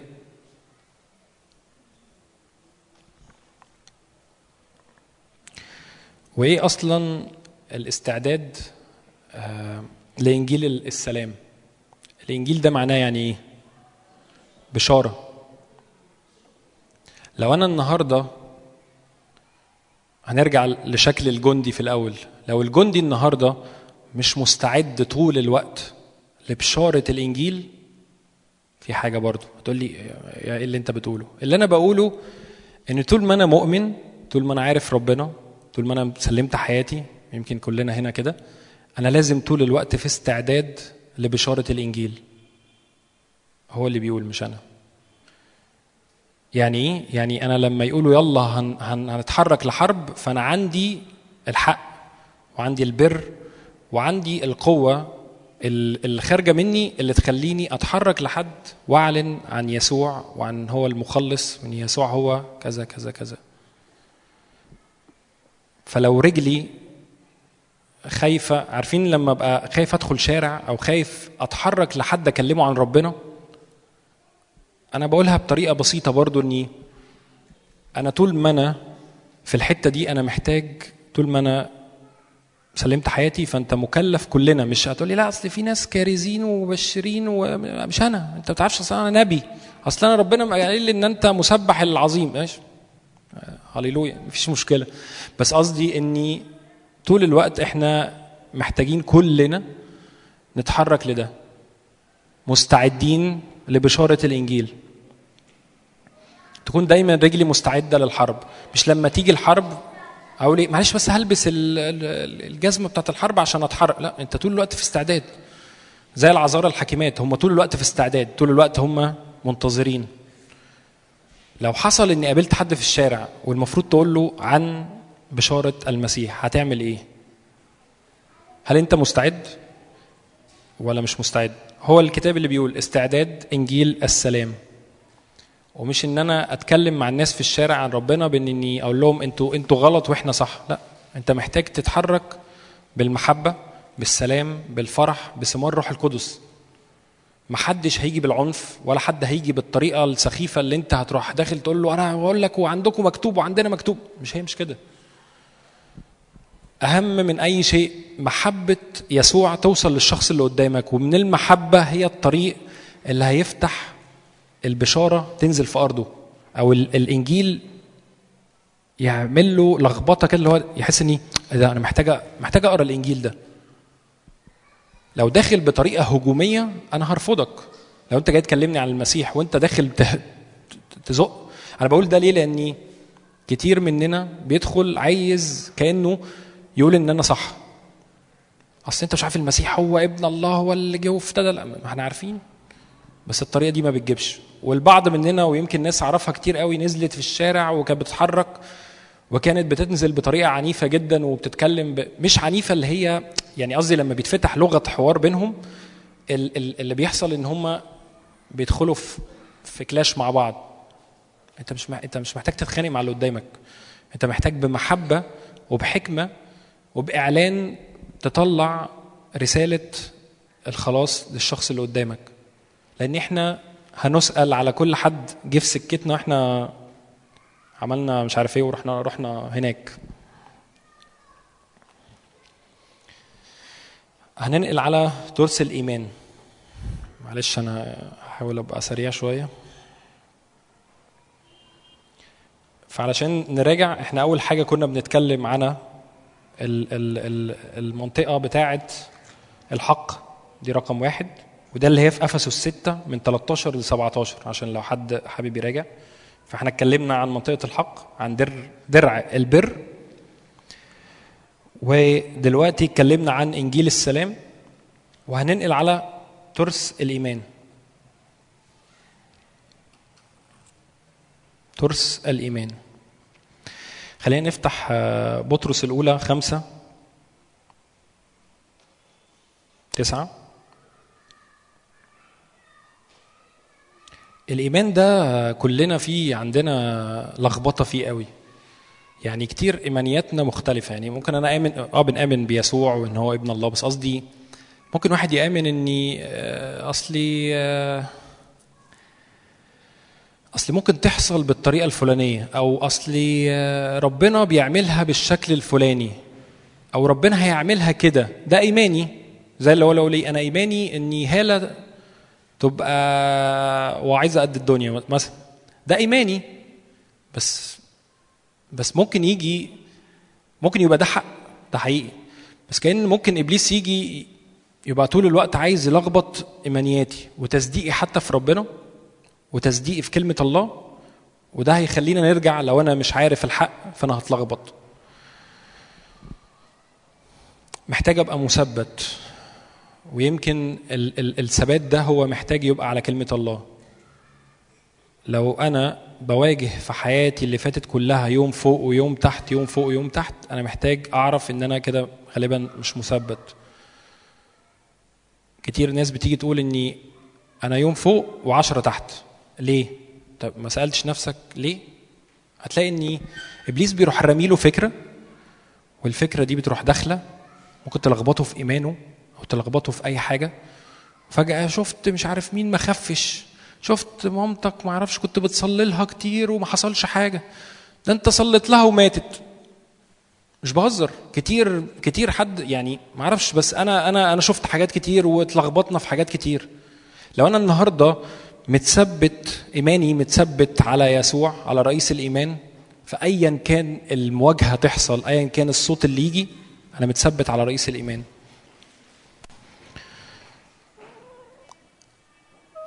قاوموا آه، آه، اهو بيتكلم إيه؟ إحنا محتاج في يحصل إيه؟ في مقاومة. راسخين في الإيمان عالمين أن نفس هذه الألام تجري على أخواتكم الذين في العالم. في في في يمكن حاجات في العالم بت بت بتشكلها تخضنا. زي ما بقول لك إن أنت بتصلي لحد وبقالك وقت بتصلي له وفجأة تفقده. يعني فتلاقي إن إن في ألام بتحصل. والالام دي مش بس بتحصل لينا بتحصل للناس اللي حوالينا. بس أنا دايما لازم أبقى راسخين في الإيمان. آه خلينا نفتح بسرعة. عبرانيين. عبرانيين 12 2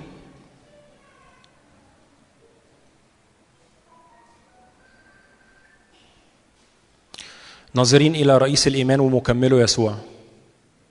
الذي من أجل السرور الم... ناظرين لمين؟ مين اللي أنا طول الوقت محتاج أرجع له في الإيمان؟ يسوع.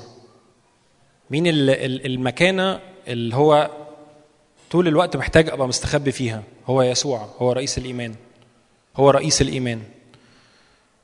فأي حاجة متلخبطة في إيماني كأن بروح داخل جوه يسوع جوه رئيس الإيمان وبيحصل حاجة مختلفة في حياتي. ناظرين إلى رئيس الإيمان ومكمله يسوع. الذي من أجل السرور الموضوع أمامه احتمل الصليب في في حاجة حصلت في الصليب فهو دفع ثمن كل ذبذبات كده سخيفة بتحصل في إيمانياتنا وينقلنا بالصليب بالفدا بالقوة إلى رئيس الإيمان إلى ال- الوضعية بتاعت رئيس الإيمان. ودايما حط في ذهنك ودايما شوف المشهد كده. يوسف من أبطال الإيمان إبراهيم نوح. أنتوا متخيلين إن حد يعني إن يوسف وراه ربنا وراه حلم وفضل مصدق ومآمن وواثق في اللي شافه ومكمل برغم من كل الأحداث السخيفه حواليه. أهله إخواته اتباع اترمى في السجن. مفيش حاجة من ساعة ما شاف الحلم مبشرة خالص. واتسجن واتبهدل واترمى في السجن واتظلم واتباع عبد. إيه اللي فضل مخلي آه، يوسف مكمل؟ إيمانه. هل هو كان شايف إيه اللي هيحصل؟ لا هو شاف حلم. لو أنا النهارده ربنا كان مكلمني على حاجات وحتى شكل الأحداث مش لطيفة أنا خليني مصدق في اللي ربنا قال لي عليه. لو الحاجة ليها علاقة بدعوتي ليها علاقة بالخدمة ليها علاقة باللي أنا بتحرك فيه ربنا قال لي إن هيحصل واحد اتنين تلاتة. لأي مدى أنت هتفضل مكمل؟ هتقول لي أنا مش قادر أنا صدقته بس في حاجة. أقول له يا رب تعالى وقفني في رئيس الإيمان. تعالى يا رب قوي إيماني وشددني. ودايما شوف ال- ال- المشهد كده زي فيديو. شوف يوسف. شوف إيه اللي حصل في حياته. مهما صدقني مهما الظروف اللي أنت بتعدي بيها مش هتبقى زي يوسف. حد فيكم اتباع هنا؟ حد اترمى؟ يعني حد اتسجن حد أهله رموه في الشارع إخواته باعوه يمكن آه بس ممكن يبقى نقطة من نقط كتير حصلت ليوسف، يوسف آه، يعني مفيش عمال ي- يعني يطلع من حفرة يقع في حفرة أعمق ولا عمره وقف والكتاب حتى كان صريح عمره ما قال مثلا إيه ده؟ هو ليه ما بيحصلش؟ ما قالش كده. وده الثبات في الإيمان. وده التصديق في حاجة مش موجودة في العالم المادي أو في العالم اللي أنا شايفه بس بالإيمان مصدقها. فدايما لازم أشوف الأبطال الإيمان. يوسف إبراهيم نوح. ده جنان رسمي إني يقول له ابني ف... أبني إيه وسحرت إيه والناس إيه و... ده جنان رسمي. تخيلوا كده يعني معلش شغلوا خيالكم في ده. تخيل ربنا قال لك اطلع على البحر بره كده أو في أي حتة وابني فلك طبعا أنت هترمي الفكرة وتروح تنام. يعني حاجة جنان. أنا شخصيا برضو كده. مش حاجة سهلة. بس أنا من رئيس الإيمان ال- من يسوع أنا بتحرك بقوة غير عادية في الإيمان. أنتوا معايا ولا نمتوا؟ أنا عارف إن الكلام مش جديد بس كأن إحنا بنفكر نفسنا بيه. بنقول بنعمل ريفرش كده بن بننشط ال- ال- الحق جوانا وبنعرف إحنا المفروض نتحرك لإيه. هنتحرك للنقطة اللي بعديها خوذة الخلاص اللي هي آية 17 في أفسس 6 17 يعني عشان لو حد بيرجع يدور إيه الخوذة؟ ببساطة أكيد كلنا عارفين فكرة الخوذة. الخوذة دي حاجة بتحمي آه، المنطقة بتاعة الرأس ودي حتى في الحروب أو في أي حاجة برضو هي دايما آه، حتى لو حد اتفرج على أفلام أجنبي أو حاجة م- بيلاقي دايما في في الأفلام القديمة هم بيلبسوا الخوذة دي فالخوذة دي بتنزل تحمي المنطقة دي وتحمي الظهر. سهم بقى طاير آه، سيف طاي ايا كان بقى المسمى. فالخوذة دي هي ترمز لحاجة روحية. الذهن العقل الفكر. مين مين في مين فينا هنا طول الوقت بترمي أفكار على على إيه؟ على ذهنه على المنطقة دي. لو خوذه الخلاص قافلة كل حاجة الموضوع لو جه جت الفكرة هتروح واقعة. لو أنا فاهم إن الخوذة دي وظيفتها إن تحمي فكري وذهني يعني أكيد الناس مش بيلبسوها في الحرب شياكة. يعني بيلبسوها عشان ليها هدف. سلاح الله الكامل ده كله أنت بتعرفه النهارده أو بتقراه أو بتسمعه أو بت... بنقوله علشان تعرف وظائف الأسلحة بتاعتك أو وظائف ال- الحماية اللي بتحصل واللي يسوع دفع ثمنها خلينا نفتح آه، تسالونيكي الأولى خمسة ثمانية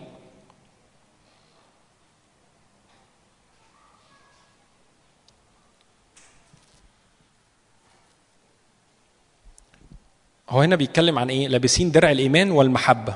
وخوذه والخوذة هي إيه؟ رجاء الخلاص. يعني الخوذة دي في حاجة بتحصل رجاء جديد. صلي معايا كده قول يا رب كل رجاء مماطل كل عدم رجاء كل حاجة كانت متلخبطة في الحتة بتاعت الرجاء يا رب تعالى بنور على الحتة دي. يا رب أنا بصلي إني إن كل رجاء مماطل يا رب. تيجي يا رب تشيل كل حاجة دلوقتي وتجدد يا رب مثل النسر شبابهم باسم يسوع. أنا جوايا إني الرجاء ده هو هو البوابة برضو اللي حصلت من الخلاص والخلاص يعني الفدا. فأنت دا- دايما طول الوقت لازم تبقى في ذهنك عارف ان بخلاص يسوع في حماية.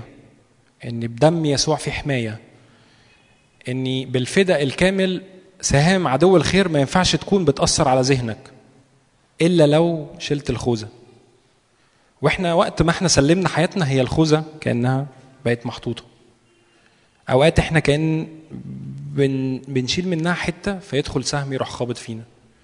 فأنا طول الوقت لو جات لي أفكار متغلطة محتاج أرجع لكلمة الله تغسل ذهني تغسل فكري محتاج أرجع لكلمة الله تبقى هي الحماية. آه الخوذة بتحمي بس لو أنا مش عارف الحق ومش عارف الخلاص ومش عارف إيه اللي في الخلاص يعني لو سألت حد النهارده ناس كتير آه عارفة الخلاص يعني الفدا يعني يسوع جه وماتوا. وإيه؟ ده, ده, ده بحر كبير. أنا محتاج أفهم يعني إيه خلاص. فزي ما بقول إن ال- الخوذة الخلاص والرجاء هو ال- الحماية للأفكار العقل بتاعنا الحتة اللي فيها كل ناس بتتهاجم هنا حتى بتشتيت أو انزعاج أو عدم تركيز. يا رب أنا بصلي يتشال باسم يسوع دلوقتي. كل ما تيجي تقعد حتى قدام الكلمة تحس إن أنت مشتت منزعج مش عارف تركز. كل ما تيجي تقرأ الكلام تحس إن الدنيا بتتوه منك.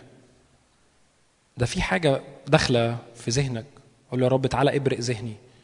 تعالى شيل كل سهام في ذهني. والخوذة دي كاتب حاجة كده إن ال ال غير المؤمنين لا رجاء لهم. يعني لو واحد مش مؤمن ملوش رجاء. فأي هجمات بتحصل باطلة؟ لأنه بدون خوذة الخلاص لا يستطيع عقله التمييز بين الحق الروحي والخداع الروحي. من الخلاص اللي حصل لما سلمت حياتي هو في حق حصل في حماية حصلت ومنها أنا بقدر أميز زي ما قلت في الأول بين الحق والضلال. آخر حاجة أو يعني اللي هو سيف الروح. إيه هو سيف الروح؟ سيف الروح هو كلمة الله. يعني أنا لما باجي أحارب وأجي أرفع اسم يسوع وحارب فأنا بحارب بكلمة الله بالكتاب المقدس. مش بحارب بأي حاجة تانية غير بكلمة الله. وزي ما قلت في الأول أي تجارب أي مشاكل أي حاجة بعدي بيها أنا محتاج أطلع كلمة الله وأحارب بيها مش هروح للخادم الفلاني وإن كان ده حلو بس أنا محتاج أبقى عارف أستخدم السيف بتاعي ضد كل حروب بدخل فيها زي ما قلت لكم في الأول لو أنا في حرب وأنا جندي في الحرب ومش عارف استخدام السيف فأنا. أي يعني أي حاجة هتيجي تروح خبطاني. أي سهم أي حد يقف قدامي يبارزني فغالبا. فهو زي ما قلنا في الأول إحنا مصارعتنا مع إيه؟ مع جناد الشر الروحية. فأنا أنا مش بطلع سيف حقيقي وأقعد بقى أعمل كده في الأوضة و... لا أنا بطلع كلمة الله. هي كلمة الله هي حية وفعالة.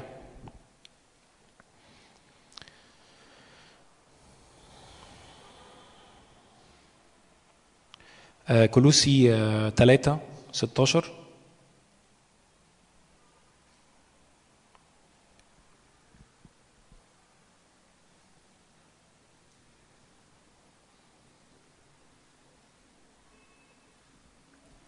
أنا محتاج يحصل إيه؟ لتسكن فيكم كلمة الله.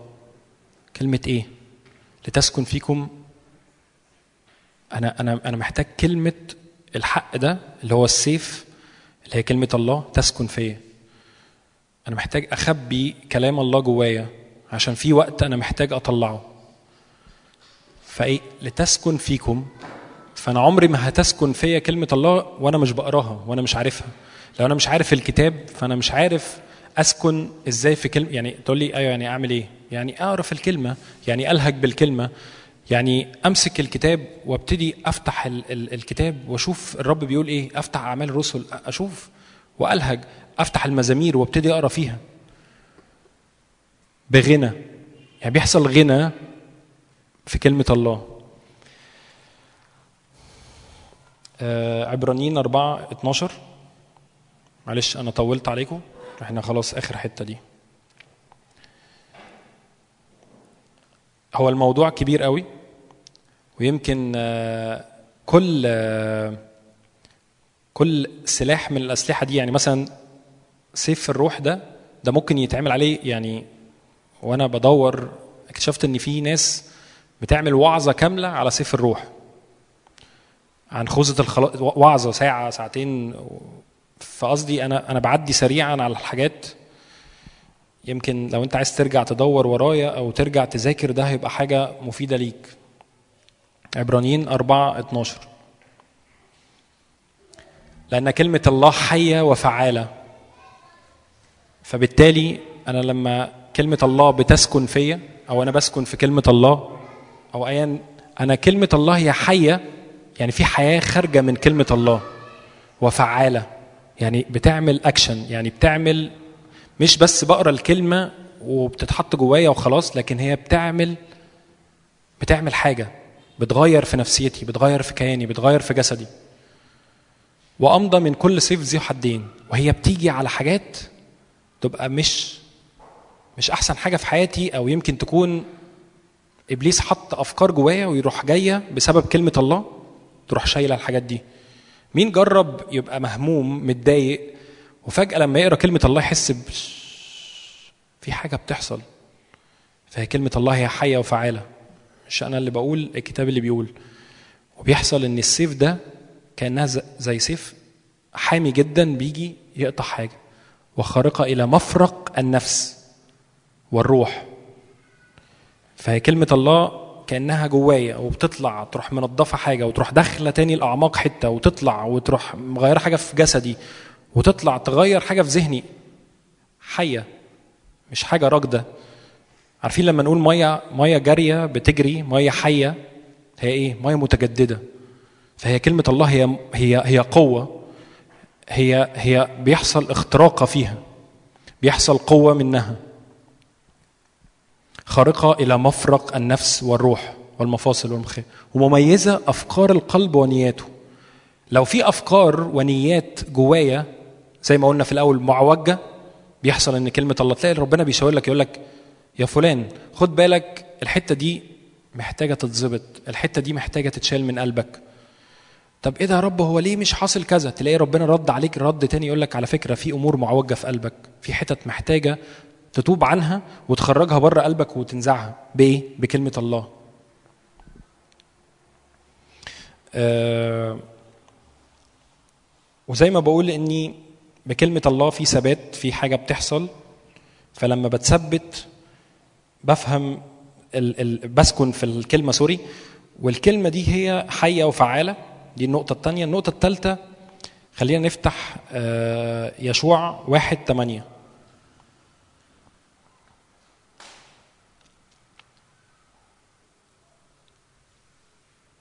لا يبرح سفر هذه الشريعة من فمك بل تلهج فيه نهارا وليلا. هو مش قال اللي عايز لا هو ده أمر. أنت محتاج تلهج ليلا ونهارا في كلمة الله. هتقول لي بس أنا رايح الشغل مش فاضي ما عادي جدا. في اختراع اسمه موبايلات دلوقتي بينزل عليك الكتاب المقدس. وأنت في المواصلات ينفع تفتح سفر وتقرأ فيه وتلهج بيه وتنطقه وتتكلم بيه. وتقول له يا رب زي ما حاصل في السفر ده يحصل على حياتي زي ما حصل في حياة يوسف يحصل في حياتي زي ما في آه، أمور لسه في إيمانياتي مهزوزة يحصل ثبات في إيماني زي ما في أمور شكلها لسه معوجة تصير مستقيمة زي اللي أنت بتقوله زي الكلمة اللي بتقوله. لو أنت بتقول إن كلمتك حية وفعالة تفعل في حياتي.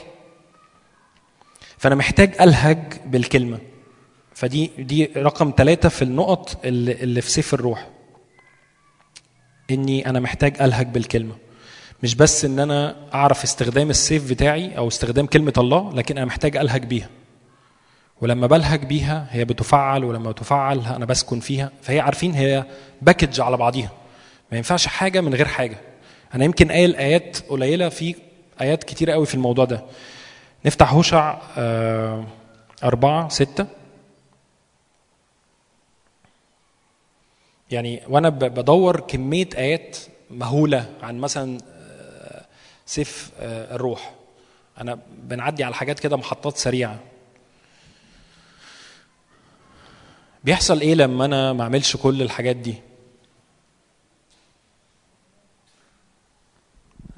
شايفين ولا أقراها؟ قد هلك شعبي من عدم المعرفة. تقول لي لا لا لا أنت مش عارف. أنا عارف كل القصص اللي في الكتاب. ما أنا عارفها صدق. كلنا عارفينها. من وإحنا في مدارس الأحد بتتحكي لنا قصة يوسف. أيوه بس أنا هل كلمة الله دي مفعلة في حياتي؟ طب أنا النهارده لو مش مثبت ومتسكن في كلمة الله فأنا ههلك. هضل. لأن إيه؟ قال لك شعبي من عدم المعرفة. يهلك. في هلاك هيحصل لشعبي مش قصدي هلاك بقى وتموت أنا قصدي هلاك إني أنت. كأنك ماشي في الطريق بتاع يسوع فجأة تلاقي نفسك رحت يمين. والدنيا بقى عمالة تخبط فيك وأنت تخبط فيها وتقول هو فين ربنا ما هو أنت اللي عامل كده في نفسك أنا مش بلوم حد ولا بدين حد بس أنا بقول لك إني دي كلها شوية طرق عملية لو عملتها لازم لازم لأن كلمة الله هي حية وفعالة فهتخليني بدل ما يحصل هلاك في حياتي وفي بيتي وسط ولادي تقول لي أصل مش عارف مين عامل لنا عمل وبتاع. بكلمة الله هي حية وفعالة. أصل أنت مش عارف مين قرا لنا الفنجان. ايا كان. ايا كان. ايا كان أنت جاي من خلفية عاملة زي. أصل أنت مش عارف جدنا جدي كان بيعمل أسحار. هيعمل اللي يعمله. أصل هو مات وعمل عمل وحطه في مش عارف رجل نملة ما أعرفش فين. بنسمع كده صح؟ ومش هينفع نجيبه. لا أنا بقوة الله وبحماية يسوع بسلطان هذه الكلمة كلمة الله هي حية وفعالة حية وتفعل وهي سيف ذو حدين. ينزل على أي عرافة وعيافة أو أي أسحار أو أي حاجة شكلها بتقول جدي عملها تيتا عملتها لأن يسوع دفع ثمن ده. ولا أنتوا إيه رايكم صح؟ كتير ناس تيجي تقول لي أصل أنت مش عارف أصل الأعمال دي مقصرة. أيوه يا حبيبي ما أنت محتاج تلهج بالكلمة محتاج تحارب بالكلمة محتاج تنطق بالكلمة وتؤمر ايا كان السابع جد عشر جد. يسوع دفع. يسوع بررنا من كل خطية. يسوع شال كل أحزاننا وأوجعنا وأمراضنا. أنت متخيل؟ هو شال كل حاجة أنت حتى لسه ما عملتهاش. هو دفع ثمنها برضو إبليس بسبب الجهل. لو أنا عارف كلمة الله مش هبقى بتحط في حتة إني أصل فلان عمل لي أو فلان عمل لي اللي يعمل يعمل. أنا محمي في دم يسوع. صح؟ أنا محمي فيه. فأي حاجة صدر يسوع في المشهد. يعني إيه؟ تقول لي أصل مش عارف مين عارف كأن حد جاي يضربك وأنت عندك باباك. يعني حد كبير هو دايما اللي بتحتمي فيه. تروح حاطط باباك تستخبى ورا باباك. تستخبى ورا يسوع. يسوع هو اللي هو المسؤول عنك. مش انت المسؤول عن يسوع ولا انت المسؤول عن نفسك. تخيل كده المشهد. طفل صغير والطفل ده طول الوقت بيتضرب من الناس اللي حواليه. في طفل ممكن يتضرب ويسكت وفي طفل ممكن يجري على أبوه ويقول له بابا خد لي حقي. مش إني أقول لربنا خد لي حقي على قد ما أنا لما بستخبى فيه الولد الصغير البلية ده اللي جاي يضربني هيخاف من بابايا. املوا المشهد كده اني كل مواجهات بتحصل لي صدر يسوع في الموقف. ارمي الكرة في ملعب يسوع. بس أنا ليا دور أعمله. يعني أنا مش مش بقول له إيه يسوع أنت مش عارف إيه. لا أنا بلهج بالكلمة. بصلي بالكلمة. آه، مزامير آه، نفتح 119 دي آخر حاجة خلاص. دي آخر حاجة نفتحها يعني في الآيات. 119 105 يعني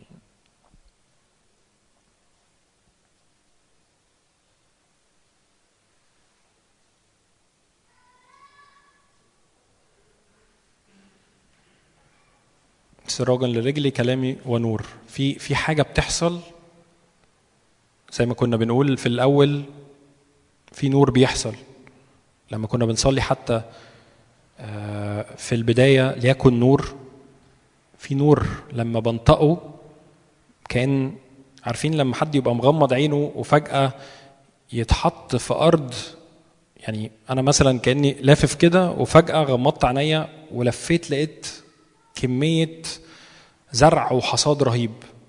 ده بسبب إيه؟ بسبب النور اللي يسوع دفع ثمنه في سراج بيحصل في نور مضيء بيفرش الأرض قدامي والرجلي فأنا لما باخده واعدي فأنا على النور ده. الحاجة الأخيرة علشان إحنا خلصنا. لو أنا النهارده هراجع معاكم بس بسرعة سوري ال- ال- الحاجات تاني. لو أنا النهارده عايز الحاجات دي تفعل وسلاح الله الكامل يفعل في حياتي أو كل الآيات اللي أنا بقولها من غير الصلاة مش هيحصل حاجة. يسوع كان بياخد كان بيبقى وسط التلاميذ وفرجه يقول لك إيه؟ يسوع ذهب إلى موضع الخلاء عشان يكلم الآب. أنا محتاج مش بس ألهج بالكلمة. في ناس كتير قوي حافظين الكلمة ويقول لك كذا كذا كذا كذا ويصمم مش عارف من إيه ومزمور إيه وحافظ. بس مفيش حاجة حاصلة في حياته. أنا محتاج أصلي علشان إنجاز التعبير أفعل كل كلمة بقراها. لو يسوع كان بي- بياخد نفسه كده كأنه بيهرب من وسط التلاميذ بيهرب من وسط الشغل بيهرب من وسط الأحداث بيهرب من وسط كل حاجة ده يسوع عمل كده. فأنا محتاج آخد ده وأدخل إلى مخدعي وأصلي لأبويا السماوي. زي ما كنت بصلي في البداية كأن إحنا عندنا مواريث أو عندنا حاجات كتير قوي من يسوع بس هي مش مفعلة في حياتي. آه أنا بقرأ الكلمة بلهج بالكلمة بس أنا محتاج آخد الكلمة دي وأكلها وألهج بيها وأصلي بيها. لو أنا مش بصلي فهو تقول لي أنت ما بتعرفش أنا بقرأ كام إصحاح في اليوم؟ أيوه ما أنت بتقرأ ما فيش مشكلة. بس محتاج تقرأ وتاخد الكلام ده وتتأمل فيه. لما لما كنا بنصلي في الأول على المشهد بتاع الجالس على العرش. لما أنا بقول دلوقتي الجالس على العرش إيه اللي بيدور في ذهنك؟ تأمل. إحنا ما إحنا ما تعودناش في كنايسنا أو في اجتماعاتنا ان. إن يحصل تأمل. أنا محتاج أتأمل في مشهد العرش. لما اتامل في الجالس على العرش ال 24 شيخ الكائنات الأربعة أنا بتأمل. فأنا اللي بقراه محتاج أشوفه فيديو. أشوفه إزاي؟ من خلال الصلاة. فأقول له يا رب تعالى بروح الحكمة والإعلان. ودي الحاجة الأخيرة اللي أنا كنت بنهي بيها الصلاة. الصلاة بنادي على روح الحكمة والإعلان عشان يفتح عينيا علشان أشوف كلمة الله دي تفعل إزاي في حياتي فيديني مفاتيح ويديني طرق عشان أسلك بيها فتتغير حياتي. الصلاة دي هي لغة الحوار بيني وبين ربنا. أنا عشان أفعل كل كلمة الكتاب بيقولها أنا محتاج يبقى في لغة حوار بيني وبين ربنا. وكأن إنجاز التعبير هي لغة الحوار اللي مفيش مفيش تاني منها الصلاة. صلوا بالروح. فأنا بصلي روحي بتشوف عينيا بتتفتح. زي ما أنا عندي حواس بشوف وأتكلم وأنطق وأشم وأسمع في حواس روحية. زي ما قلت زي سلاح الله الكامل هو مش ملبوس. اللبس ده مش ملبوس لميشو هو في جسده لا هو ملبوس لإنسان الروح بتاعي. فانسان الروح بتاعي ده ليه عينين بيشوف؟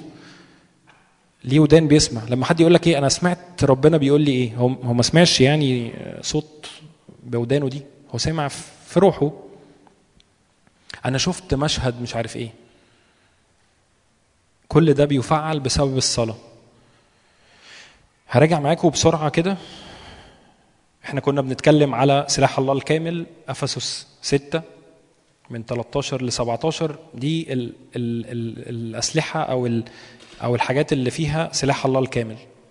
منطقة الحق ودرع البر وكان آه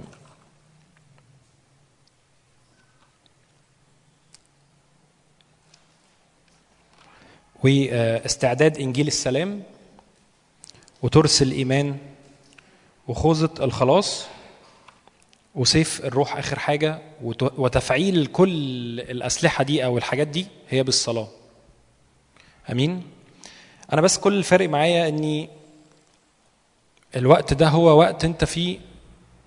لو عرفت ترجع تسمع الوعظة دي تاني وتكتب حتى لو النهارده ما عرفتش تكتب قوي وأقول له يا رب أنا عايز كل حاجة تفعل في حياتي.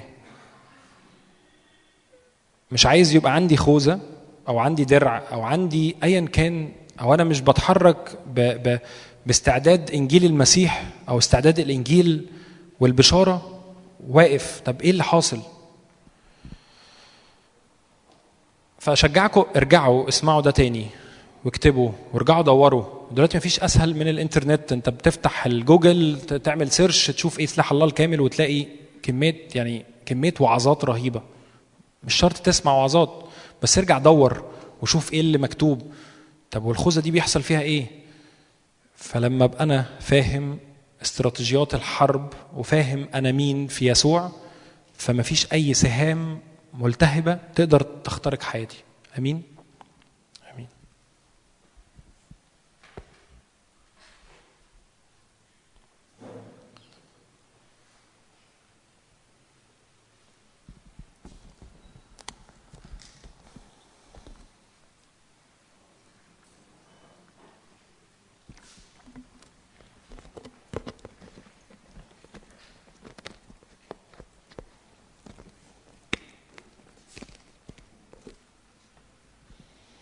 إحنا بالظبط خمس دقايق وهنكون بنخلص لأن عارف الوقت اتأخر.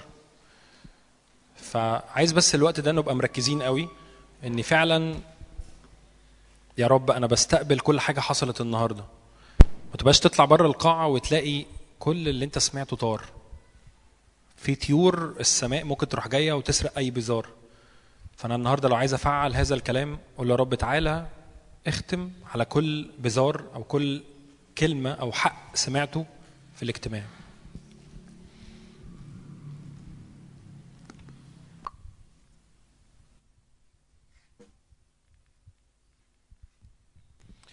يا رب أنا بشكرك يا رب من أجل كل حاجة يا رب اتدفعت من أجلي يا رب ومن أجل كل حد هنا يا رب. بشكرك يا رب من أجل كل إعلان جديد يا رب. كل استعداد يا رب إلى ال- الحركة الروحية في الوقت اللي جاي. لو أنا النهارده في تعبئة في الجيش. فالتعبئة دي هي هي الجيش بينادي علشان يحصل إن الجنود تستعد للحرب. لو عايز أقف لحياتي أو عايز أقف لحياة حد تاني أو عايز أقف للخدمة فأنا محتاج أبقى لابس لبس الجندي. محتاج أكون محت... بحتمي في البر الله في رئيس الإيمان في خوذة الخلاص. محتاج أكون بنادي ببشارة المسيح. تعالى يا روح الله تعالى فعل كل أمر فينا. تعالى يا رب بكل إعلان تعالى يا رب بكل قوة لأن كلمتك هي حية وفعالة. كلمتك هي تخترق إلى مفرق النفس والروح والجسد. تعالى يا روح الله تعالى يا روح الله فعل كلمتك فينا. تعالى فعل الحق فينا. تعالى يا رب حررنا من كل خطية دلوقتي ومن كل ظلون يا رب فينا بتترمي. كل كل ظلال موت كل ظلال يا رب إني أنا مش هقدر أعمل حاجة. بسلاح الله الكامل أنت بتتحرك بقوة الكلمة المنطوقة ليكن نور فيكن نور. تعالى يا روح الله تعالى يا روح الله تعالى تعالى يا روح الله تعالى. بكلمتك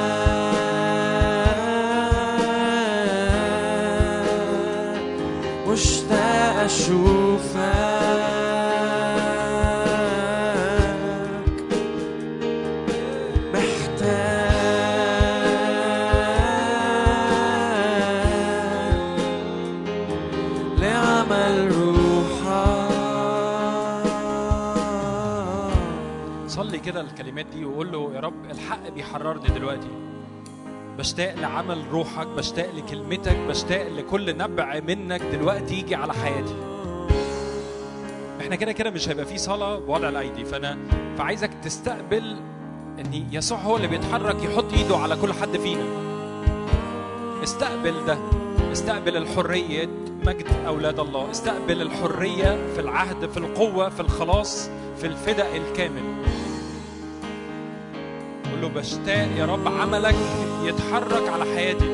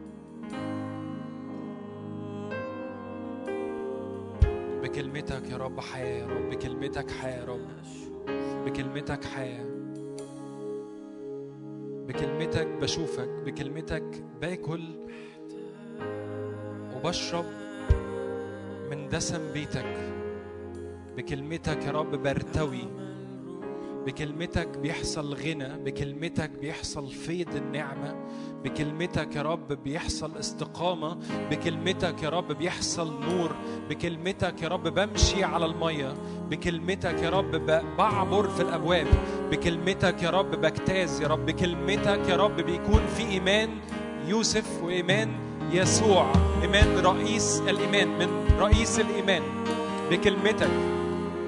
بكلمتك اللي تفعل في حياتي بيكن نور.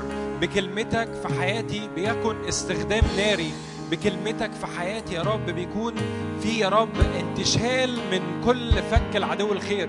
بكلمتك بيحصل خطط وأسرار قلبك بتستعلن ليا. بكلمتك بكلمتك الكلمة هي حية وفعالة. بكلمتك بتخلص بتخلص كل مشاكلي. بكلمتك بتخ... بت... بتوقع كل آه، جبال عالية بكلمتك بكلمتك بيصير حياة بكلمتك بيحصل طريق بكلمتك بيحصل نور. املى المشهد املى المشهد بالكلمات دي املى المشهد.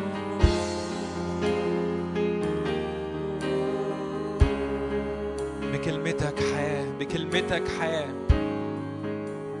يسوع هو الكلمة. فمن يسوع بتحصل حياة. كل حتة على حياتك فيها موت قول له ليكن حياة يسوع تسري فيا. كل حد بيعاني من أمراض جسدية حاجة ليها علاقة بالقولون حياة دلوقتي باسم يسوع. بكلمتك يكون حياة. كل مشاكل في البروستاتا حياة دلوقتي. كل حد حتى بيسمعنا عنده مشاكل في الشريان بتاعه يا رب أنا بصلي حياة دلوقتي. كل مشاكل في الشبكية حياة دلوقتي باسم يسوع. ليكن نور. كل خشونة في الركبة ليكن حياة حياة حياة في يسوع في قوة الصليب في قوة العهد في قوة الدم. في قوة قد أكمل حياة للركب دلوقتي حياة للركب الآن باسم يسوع. كل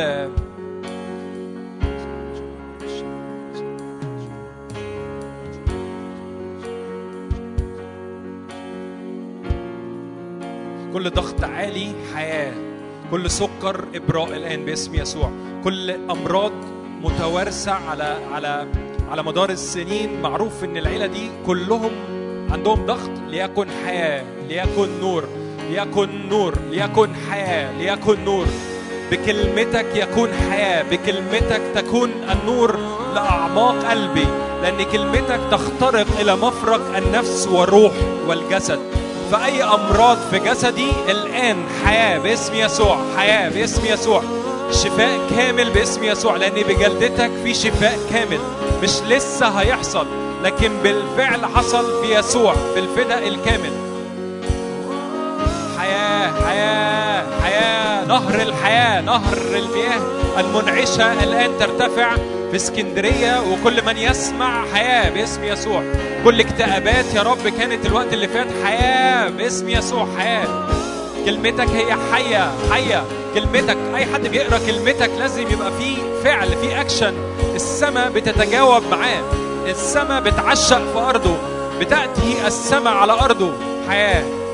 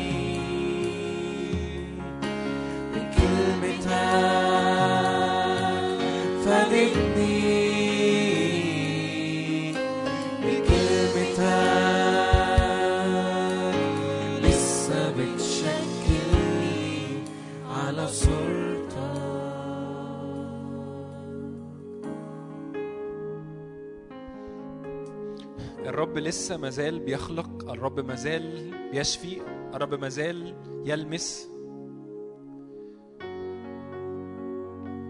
لسه الرب بيشتغل في حياتي وحياتك. لسه الرب كل كل رجاء مماطل. كل كل أوقات زقنا فيها وما حصلش حاجة الرب لسه بيتكلم بكلمته بكلمته. في حاجة بتحصل. عشان خاطري. اسمع الكلمات دي كده وشوفها.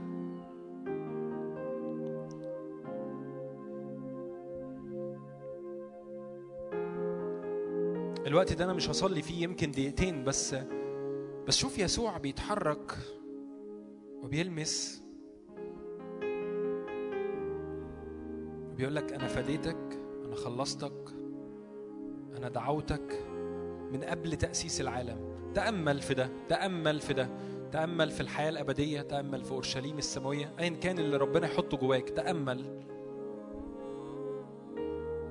الموسيقى بتلعب لكن استقبل استقبل قوة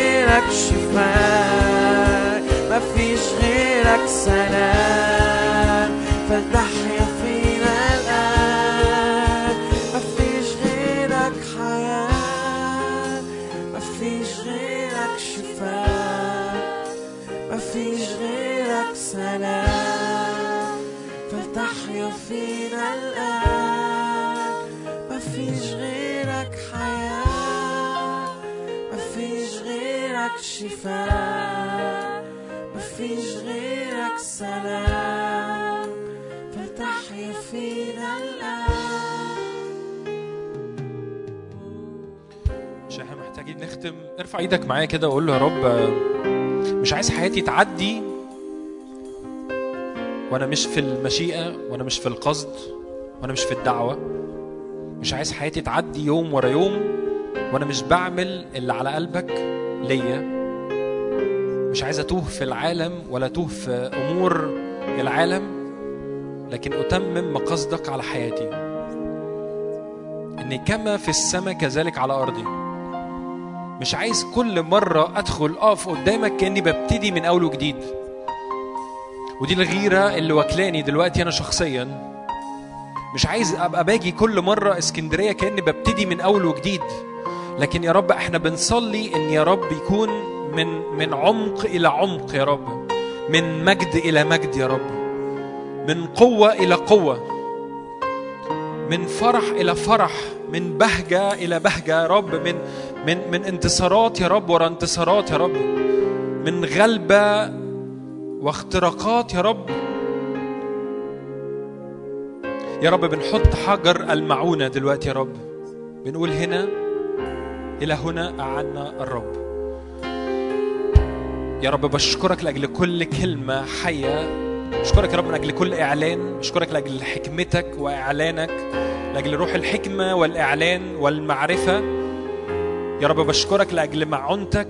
بشكرك لأجل البراكليتوس ال- اللي يمكث معنا. الروح القدس اللي اللي فينا اللي, اللي يحاوطنا اللي يفعل كل أسلحته فينا.